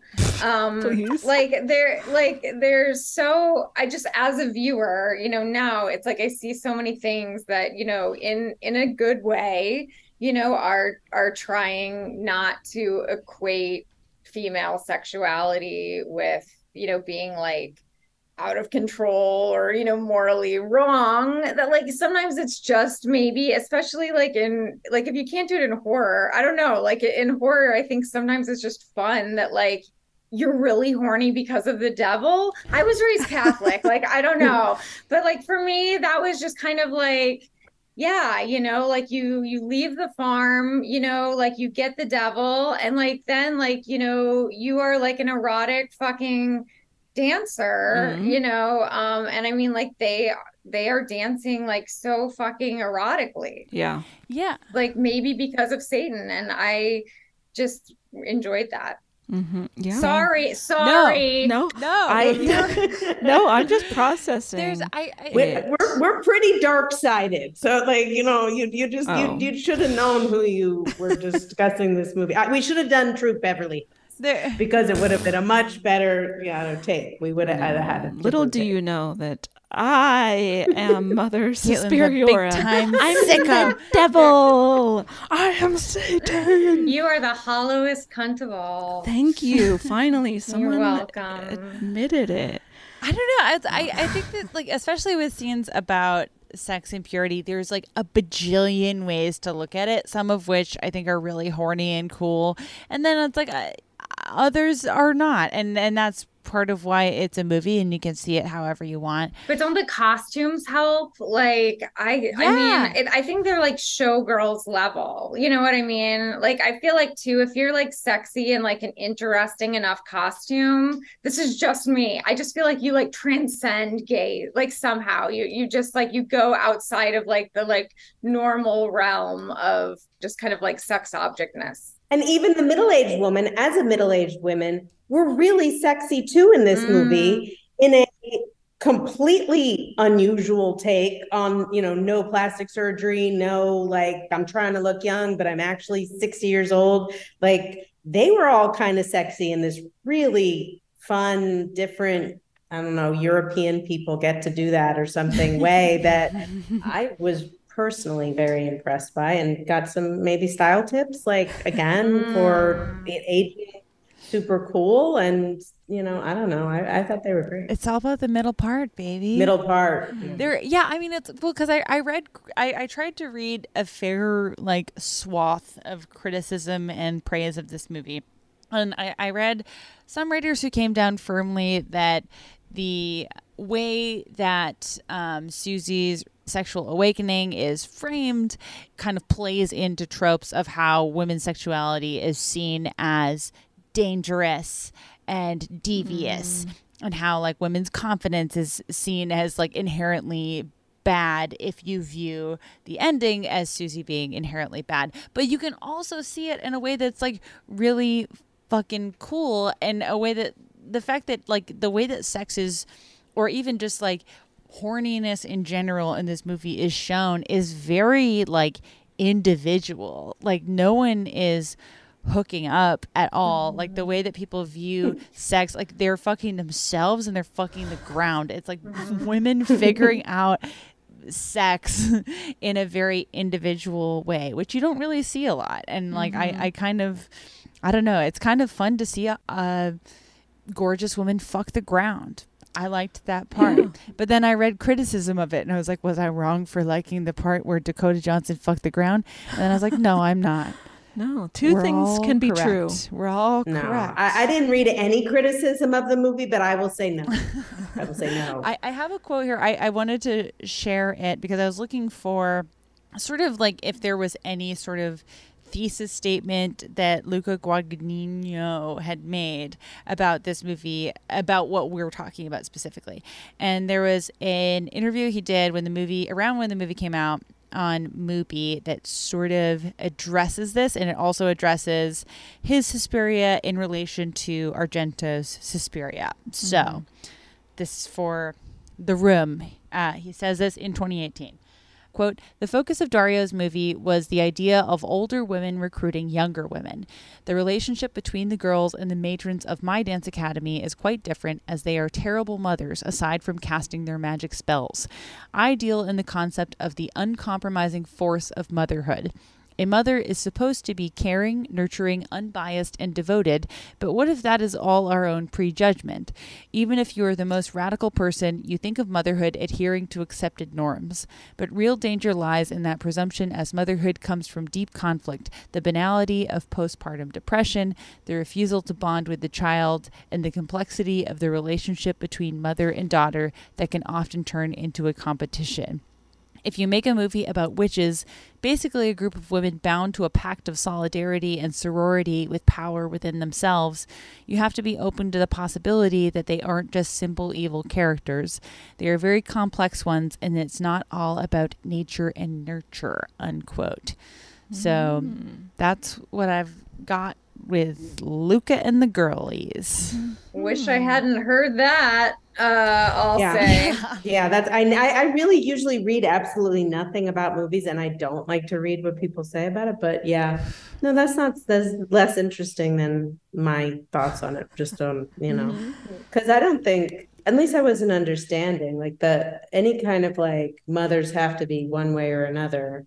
Like there's a lot of ways to be a mother, and I don't, you know, so I don't. I apologize for sharing that quote, but I did it on purpose because I just feel like I don't know, like I'm not trying to imply that it is impossible for a man to make a feminist movie. We have found on this show that that is absolutely not true. Mm-hmm. However, it is statistically unlikely. And sometimes, if they do it, it is sometimes by accident, or mm-hmm. maybe it is like the way that the movie is received in the general sense or received by women and feminists is not necessarily the way like it's sort of a mistake and you kind of stumbled into this which is like still net good for the world if there mm. is a feminist movie out there even if you didn't mean to. But i just do I, I think that i'm trying to think of i know that there's at least one other example of a movie we've covered on the show that it's like a movie about women that is two times over been adapted by only men and i feel like that mm. more often than not results in kind of what we've been bumping up against this whole episode like for better or worse like a lot of dissonance and like not a lot of clarity which can be fun because it means it's sort of like a fun house whatever. It's olga's death room. It's a fucking fun house mirror full of ways to view Right. what you think is being told based on who you are and how you feel about it. But it just feels like i don't know this movie for all the parts that I liked and all the parts I didn't, it just felt a little ultimately kind of muddled and unclear. And I cannot definitively say it's because it's a story of, like it's a story about a coven of women that is only that has been told, conceived of, and I did even deeper research. All of the texts that are cited as being influential on like psychology, also men. It's just like mm-hmm. in the way that we I think oh, I'm thinking about Carrie. Uh, about how Oh, Carrie is written by Stephen King and adapted by De Palma and other men, where there's a lot to love about that movie and there's a lot that we loved about that movie, but there's a lot of dissonance because it's sort of men guessing around women's experiences in a way that mm-hmm. when it hits, it's great, and when it doesn't, it's completely baffling because you're like, what are they trying to say? And that's, I mm-hmm. think, kind of ultimately where I come down in this movie. I, uh, yeah, there's like, it really This- is. yeah, this isn't like Yeah. the super insightful movie about mothers or women. It, it, I would definitely not. Like I, you know, for me, that maybe be like terms of endearment, James Brooks. Like, you know, that's like We a great mother daughter by a man movie. Okay, I haven't seen that movie in forever. Yeah. that's a really it's one of my favorite movies. Um, I also watch a lot of stuff about mothers and daughters, and it's like a whole, you know, again, I I like the Gilmore Girls a lot too. Um, but I don't think this is that, and I wouldn't want to hear whatever the director's name is thoughts about motherhood. But I, um, you know, I personally am often more interested in like a, you know, the bad mother story than the super wonderful, redeeming, isn't she just the greatest mother ever story? Yeah. even something like Everything Everywhere, which is a mother daughter story. It's a little saccharine for somebody like me. But like, so just for my own personal taste, like I prefer like a big, you know, swing at just an insane rabbit hole of motherhood Mm-hmm. than like, you know, it's just really try to, as a man, get into that mother-daughter bond. I, I'm gonna, I'm gonna crack the code on that one. Um, you know, I, I don't know. Just stay out of it. But if you if you're gonna get into it, like I'd rather see this, I guess. I mean, Sure. nobody comes out unscathed, right? You know, motherhood. Nobody, you know, like, yeah, he he got that part. We all have baby hands on us. Oh, At the end of the day. You don't know what's underneath this moo I'm wearing. You have no idea what's under here. Yeah. You don't want to know. I guess like uh, for me it's I think there is room to examine stories about mothers and their children and specifically mothers and daughters and every way that dynamic could possibly go like that is those are relationship dynamics worth exploring in movies that rarely are explored because most movies uh, as we always joke about but it's true are about fathers and sons and so Yeah. it is rare to see a mother daughter relationship or just like a depiction of motherhood on screen period Even attempted to explore. right Yeah. and then and then often when it is it's it is sometimes still told by men which means it's probably not going to be very nuanced or it's going to come from a very male perspective is like well this is how i saw my sister interact with my mom and they were always fighting because God. women are mad at each other all the time so that's what my movie's about you know that kind of thing And that even that's rare, but I'm like, oh, if my brother made a movie about how he thought my mom and my relationship was, it would just be mm. incorrect. It would just be all Right. Made up. But that's on him, and that's a personal call out. Yeah. All that to say, I th- like uh, there should be more stories about motherhood. There should be more stories that explore nuanced relationships between mothers and daughters, or mother figures and a younger generation. You know that kind of thing. And but about like not totally virtuous, perfect moms the way that we see them. Flawed- Yeah. flawed mothers. Maybe flawed watch Teenage children. Euthanasia. Teenage Euthanasia is a good one. Uh, Better Things, Pamela Yes, Adlon show is one of my other personal favorite uh, mother daughter. Her mother, you know, like a three generation mother story. This one had, I guess, other than the creepy super melty witch woman was maybe their grandmother. I don't know. Anyway, I, I do like a sort of multi generational uh, mother story. Yeah, another one we I'm trying I mean like Gilmore Girls, another really fun one. We just covered recently Miss Juneteenth. That's a great mother-daughter mm-hmm. story. Like mm-hmm. there's so many good ones and I, you know, I think sometimes even though this movie was, you know, technically a a flop, uh, men work forever. They, they, it's very hard for them to fail, and so even though this was technically a fail, like a financial failure for this director, he's fine. He has three gonna movies, in production. He's Yeah. fine. I haven't seen. This is unrelated. I haven't seen his his next movie, Bones and All. Um, Oh, I did but I hear it. it's horny and bloody. Is that true? That is true. Okay, I would just use other words to describe it. Um, mostly that I didn't like it very much. Okay. Well, but mm, that's just my personal opinion. either way i mean it's I, I i like stories about motherhood and there's i i feel like it is not a hot take to say that the best ones tend to be uh, written by mothers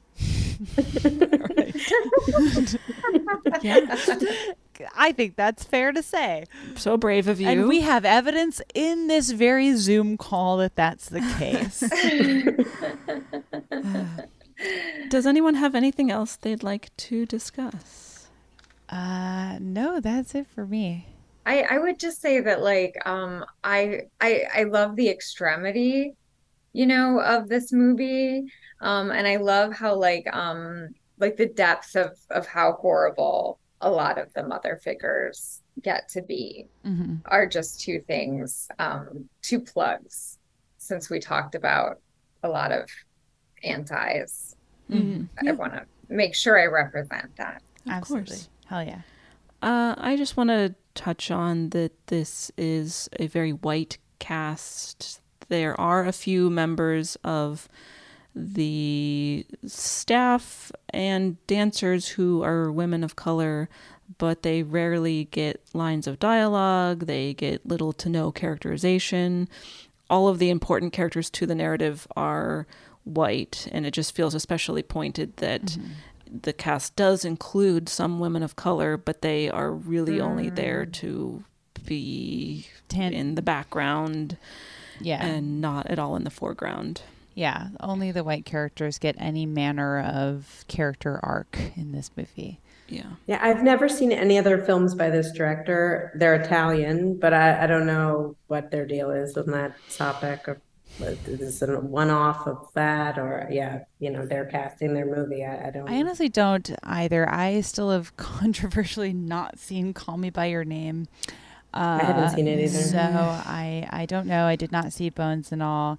Um, but yeah, I also found it frustrating that it's like if the director clearly wanted to have a diverse cast but didn't have an interest in any character outside of the white actors. So that feels double bad to me. I will say, Bones and All, the Yeah. main character is a woman of color. So he course corrected in that movie. Yay, Luca. I think they probably got the money for this for Tilda Swinton and Dakota Yeah. yeah. being in it. I, I assume that's how this thing was funded. Yeah. Um, and then moved out from there. But yeah, I, I, I doubt this was an easy funder. Whoever paid for this, I, I, I whatever. Uh, yeah. Yeah, can you imagine like f- finance bros who are like, "Yeah, I'll I'll help fund your movie." Wait, it's about a group of women? Um, pass. Or even no, if we're gonna have Tilda Swinton play the Six Flags guy, we need twenty million dollars No, minimum. all, all they would have had to do is show a clip of the floor fucking. Like honestly, I think That the is- finance I don't pros think- would have been in. No, I, think No, so. you think I don't know. I don't. They they didn't even show anyone's breasts. That was the major people, right? Like You I don't see know. an outline of Dakota. It's outline. It's not till the end in the freaky blood covered security footage that you see pretty much everyone you see Mia Goth naked. You see but I mean whatever. Now it sounds Okay. creepy and like I'm keeping count. So I'm removing myself from this conversation. I've seen him throw money at you know less. yeah, I was keeping account of how many nips I saw, and Nice. that's feminist. Just kidding. Well, speaking of Um, nips, though, first we'll, we'll before our nipple scale, we will Passes the Bechdel once again test. remind you that the movie definitely passes the Bechdel test almost Easily constantly and over and over. Yeah. Yes, yes. Except for So, good scenes with the. Six Flags guy or exchanges about the Six Flags guy. That's pretty much it. Which uh, again played by a woman and we talked about gender swapped casting recently on the hairspray episode because john Hmm. Yes, travolta yeah. plays a woman and how it's very rare for a woman to play a male character and this movie is actually one of the f- few examples I can think of where that happens. And I think Tilda Swinton does a great job in that performance and in every performance in this movie and just in general in every movie she's in. But she does such a convincing job that there were members of the cast of this movie who didn't know that that was Tilda Swinton. So should that, That be a- allowed? like, should that be allowed? that does I'm seem just asking. deceitful. What do you mean? Like in like a Bad Grandpa kind of way? Like that, you know, like what what do you mean? I, I like I just wonder if I'm like at work doing my job, not consenting, you know, to like not know who people really are. That's fair. I don't That's know. fair. I don't know. Oh, so if you're like, oh my God, Tilda's such a bitch, and then you like uh, you tell the Yeah. old guy, you're like, Yeah, you if I'm like, yeah. thank fucking God, I'm not painting the barn on Tilda Swinton today. Her pores are huge, and then you're like, oh no, I've been fired. It can happen. She's a chameleon to everyone else's professional detriment. Uh, there- I don't know. Yeah, I re- that's the only thing because yeah, that's the only thing I specifically remember about this movie's like press run was that at some point it was revealed that Tilda Swinton was the Six Flags guy. And once it was in like the New York Times, like Tilda Swinton announces she's the Six Flags guy. And once you know I still don't see the resemblance. the Six Flags guy doesn't have hair. Wake up. once you see, once you know that that character is played by Tilda Swinton, it is very clear in like the voice mostly. But um, I just thought that, that was funny that that I don't have a opinion on it but that's like the thing i most clearly remember. I don't remember it being like it's a reinterpretation of this beloved slasher film. It was like did you know that tilda swinton put on a lot of makeup every day just like when jim carrey was the grinch? And i didn't know that Oh, wow. and then i proceeded to not see it in theaters. So what does that say about me? Anyways. Uh, so onto our nipple scale, where we rate the movie on a scale of zero to five nipples based on examining the movie through an intersectional feminist lens. Uh, again, I am still not quite sure how I feel about the movie. I think things are presented that allow for a read of like this is a movie about almost entirely women who are powerful and who are expressing themselves creatively and the dynamics between and among them are interesting, you could argue, and there are strong themes of motherhood and of female creativity and other things that we tend to talk about. So, on the surface, I think it's like pretty cool, a lot of the things that this movie is doing. But I can't shake the feeling that it.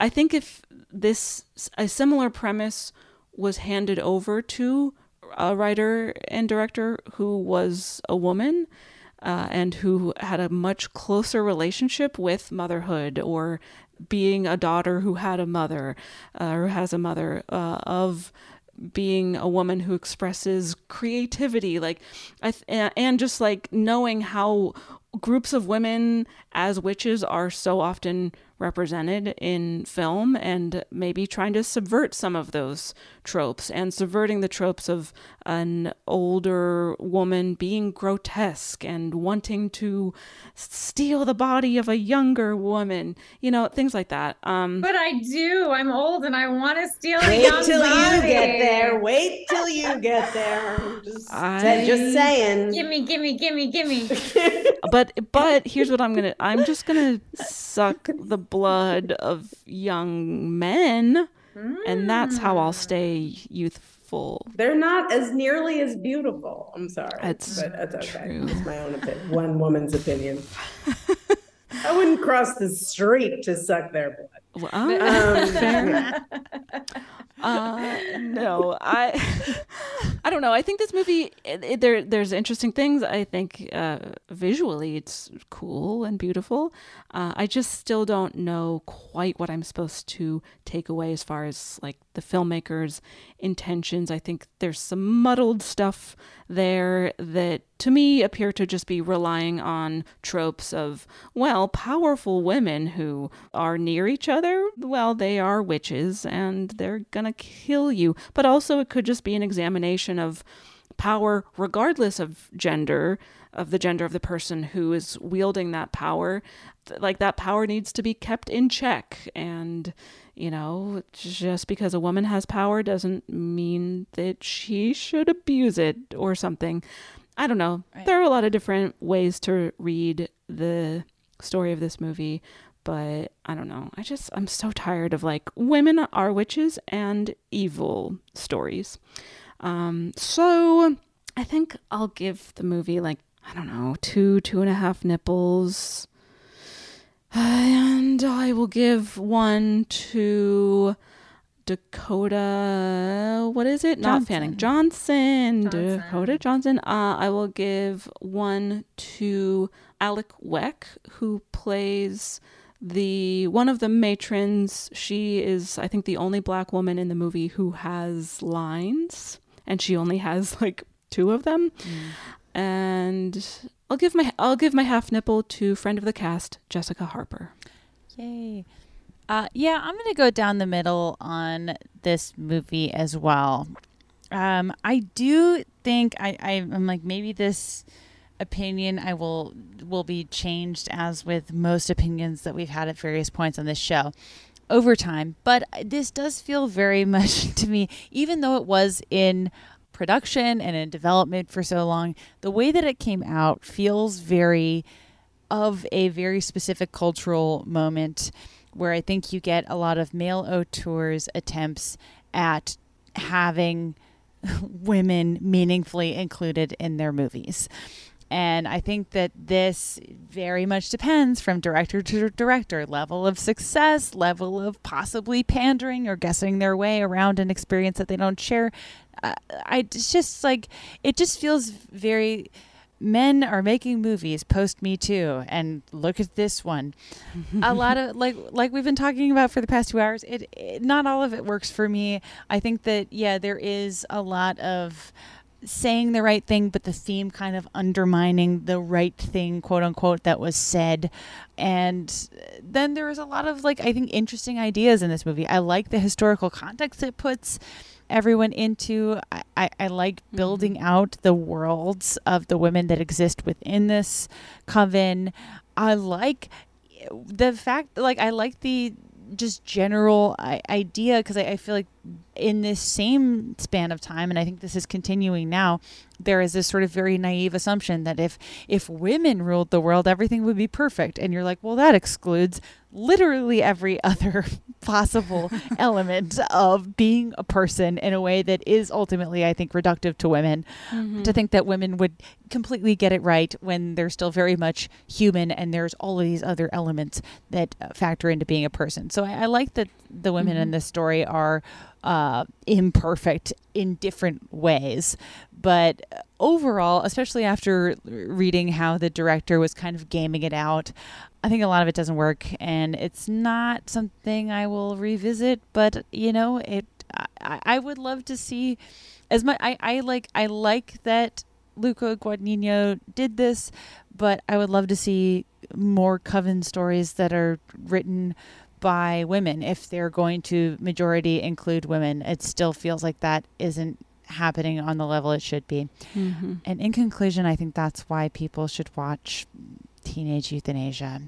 And so I'm going to give this two and a half nipples. I'm going to give one to Dakota Johnson's Architectural Digest house video, which you can watch on YouTube. It is so funny. She's lying out her ass the whole time. She's some of the only good nepotism available, as far as I know. Uh, I love her. Yeah. Uh, I'm going to give one to Mia Goth, and Mm. I will give the remaining half nipple to the Six Flags guy, the actual one. Oh, sure. Do do do do do do do do. Do, do, do. Yeah, exactly, and so on. Well, I- I'm not going to defend this this movie to the ends of the earth, but I enjoyed watching it, and I enjoyed watching it the first time and this time. I I like things that are kind of a mess that you don't know what to make. That's again a personal preference. I don't like a I don't like a straight line. I don't Yeah. like a, a I like a pretzel. And uh, I don't like when people tell me what to think because then I immediately stop thinking it. So for those people, you might like this. And then I, I thought it was uh, again, I'm all into anything about women creativity. So I don't know. I'm gonna give it a three nipple. Mhm. I, I'm not going more than that, but I, I I'm gonna go a little higher, and I'm gonna give one to Mia Goth and one to the production designer and the Mm. wardrobe hair team Mhm. because it was really fun. So Editors good. were good too. It was it was a well made movie. Yeah. in the Yeah. Technical. No denying round. that. Hell yeah. Can I can I give hollow cunts instead of nipples? Yes, Please. absolutely. Okay. Um if it didn't have Tilda eating chicken wings, I I think then I would give it a 3, but it does have have that um and um it was really hard to watch all of the bone breaky thing you know like like I, I it's very very difficult you know to um to make me look away. And i i thought that yeah a lot of like the the bone breaky horror was good and um Bone breaky stuff was about the chicken wings. the most painful views. I mean, if we could have extended that sequence, yeah, it, then it could have been five hollow cunts. I'm gonna I'm gonna go 3.5 hollow cunts. I'm gonna do that. Um, I like it's just a weird one, you know. It's a it's a problematic weird one. Um, and I I liked the ride. Um, and I'll I'll give all of the hollow cunts to the super witch mother creature. Um, she needs all the teats and the cunts that she can find. Um, Mhm. you know, Hell yeah. Yeah. yeah. she's collecting them. For an undisclosed Uh. later project that she's had in development for the amount of time this movie was in development. Exactly. Well, thank you both so much for Thank joining you. us for this thanks for discussion. having us. Yeah, this was fun. Anytime. Tell us about teenage euthanasia and where you can check it out. Well, um, you can check it out on Adult Swim. Um, new episodes drop on Wednesday nights at midnight, and then they're available the next day on Max. Um, you can slide right into season two.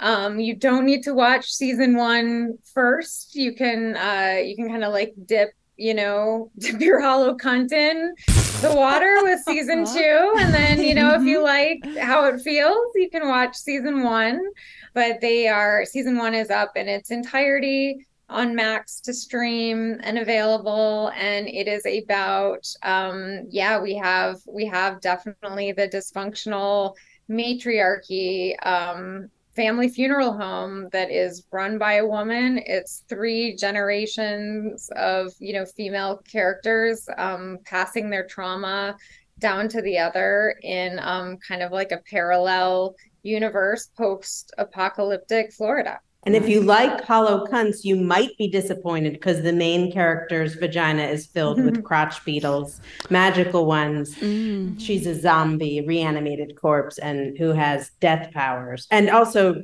it, it's animated. We don't have Suspiria level um, budgets here, so this is an animated program. Um, yes. No, still amazing. It is. It is. If you like the opposite of a hollowed out cunt and just one that is full, full- a full one, just an yeah. over a cornucopia of various Teeming with insects. He is a teeming cunt. Um, Well, then. Do we have the show for you? I feel like I should also full disclosure. I'm uh, I'm- I'm a writer on this show, and I love it very much. And I think you should watch it because it rocks, and um, it's teeming with you know vaginas full of beetles. And you, I've got to say, have just brought the grossness and the body horror to a level that I think Alyson and I could have only dreamed of in our conception oh. of teenage euthanasia. So we are just so in our gratitude to you for that. Yeah. A tip of the cunt to you, Jamie. It's just an mm. absolute pleasure. Beautiful. Oh, my cunt runneth over. Thank you so much. uh, no, I it's it's the absolute best. I love shoving new disgusting insects into our characters. It's the greatest. and you can uh, find the Bechdel cast in all the regular places. You can find us on Instagram and whatever they're calling it now on at at, at Bechdel Cast. You can follow our Patreon, aka Matreon. Wow, pretty hmm. scary German dance studio of us. For five dollars a month, you get two bonus episodes a month. Imagine that. Imagine that. You can also grab our merch at teepublic.com slash the Bechdelcast for all of your merchandising needs. And uh, just a little reminder that all of our merch is designed by a one Jamie Loftus. So even more reason to get My it. cunt runneth over ideas for merch. With, with So- many talents. There you go. Okay, let's go into the basement and dance around naked. Chests open, revealing our rotting hearts. Bye. Bye. Infiniti presents a new chapter in luxury, the premiere of the all new 2025 Infiniti QX80, live March 20th from the edge at Hudson Yards in New York City, featuring a performance by Jon Batiste. The all new 2025 Infiniti QX80 is an SUV designed to help every passenger feel just right. Be the first to see it March 20th at 7 p.m. Eastern, only on iHeartRadio's YouTube channel. Save the date at new-QX80.com. Don't miss it. 2025 QX80 coming this summer. You don't put those inside of you, do you? This is a show about women. I mean, you do? Yes. Finally, a show about women that isn't just a thinly veiled aspirational nightmare. It's not hosted, not narrated. We're just dropping into a woman's world. I found out when my dad was gay when I was 10. We were in a convertible on the 405 freeway, listening to the B 52s. Looking back, I should have said, This is gay. This is already all gay. Listen to Finally a Show on the iHeartRadio app, Apple Podcasts, or wherever you get your podcasts.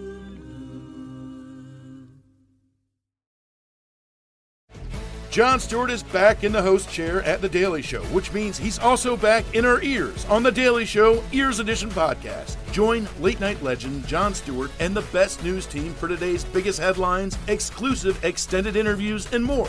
Now, this is a second term we can all get behind. Listen to The Daily Show Ears Edition on the iHeartRadio app, Apple Podcast, or wherever you get your podcasts.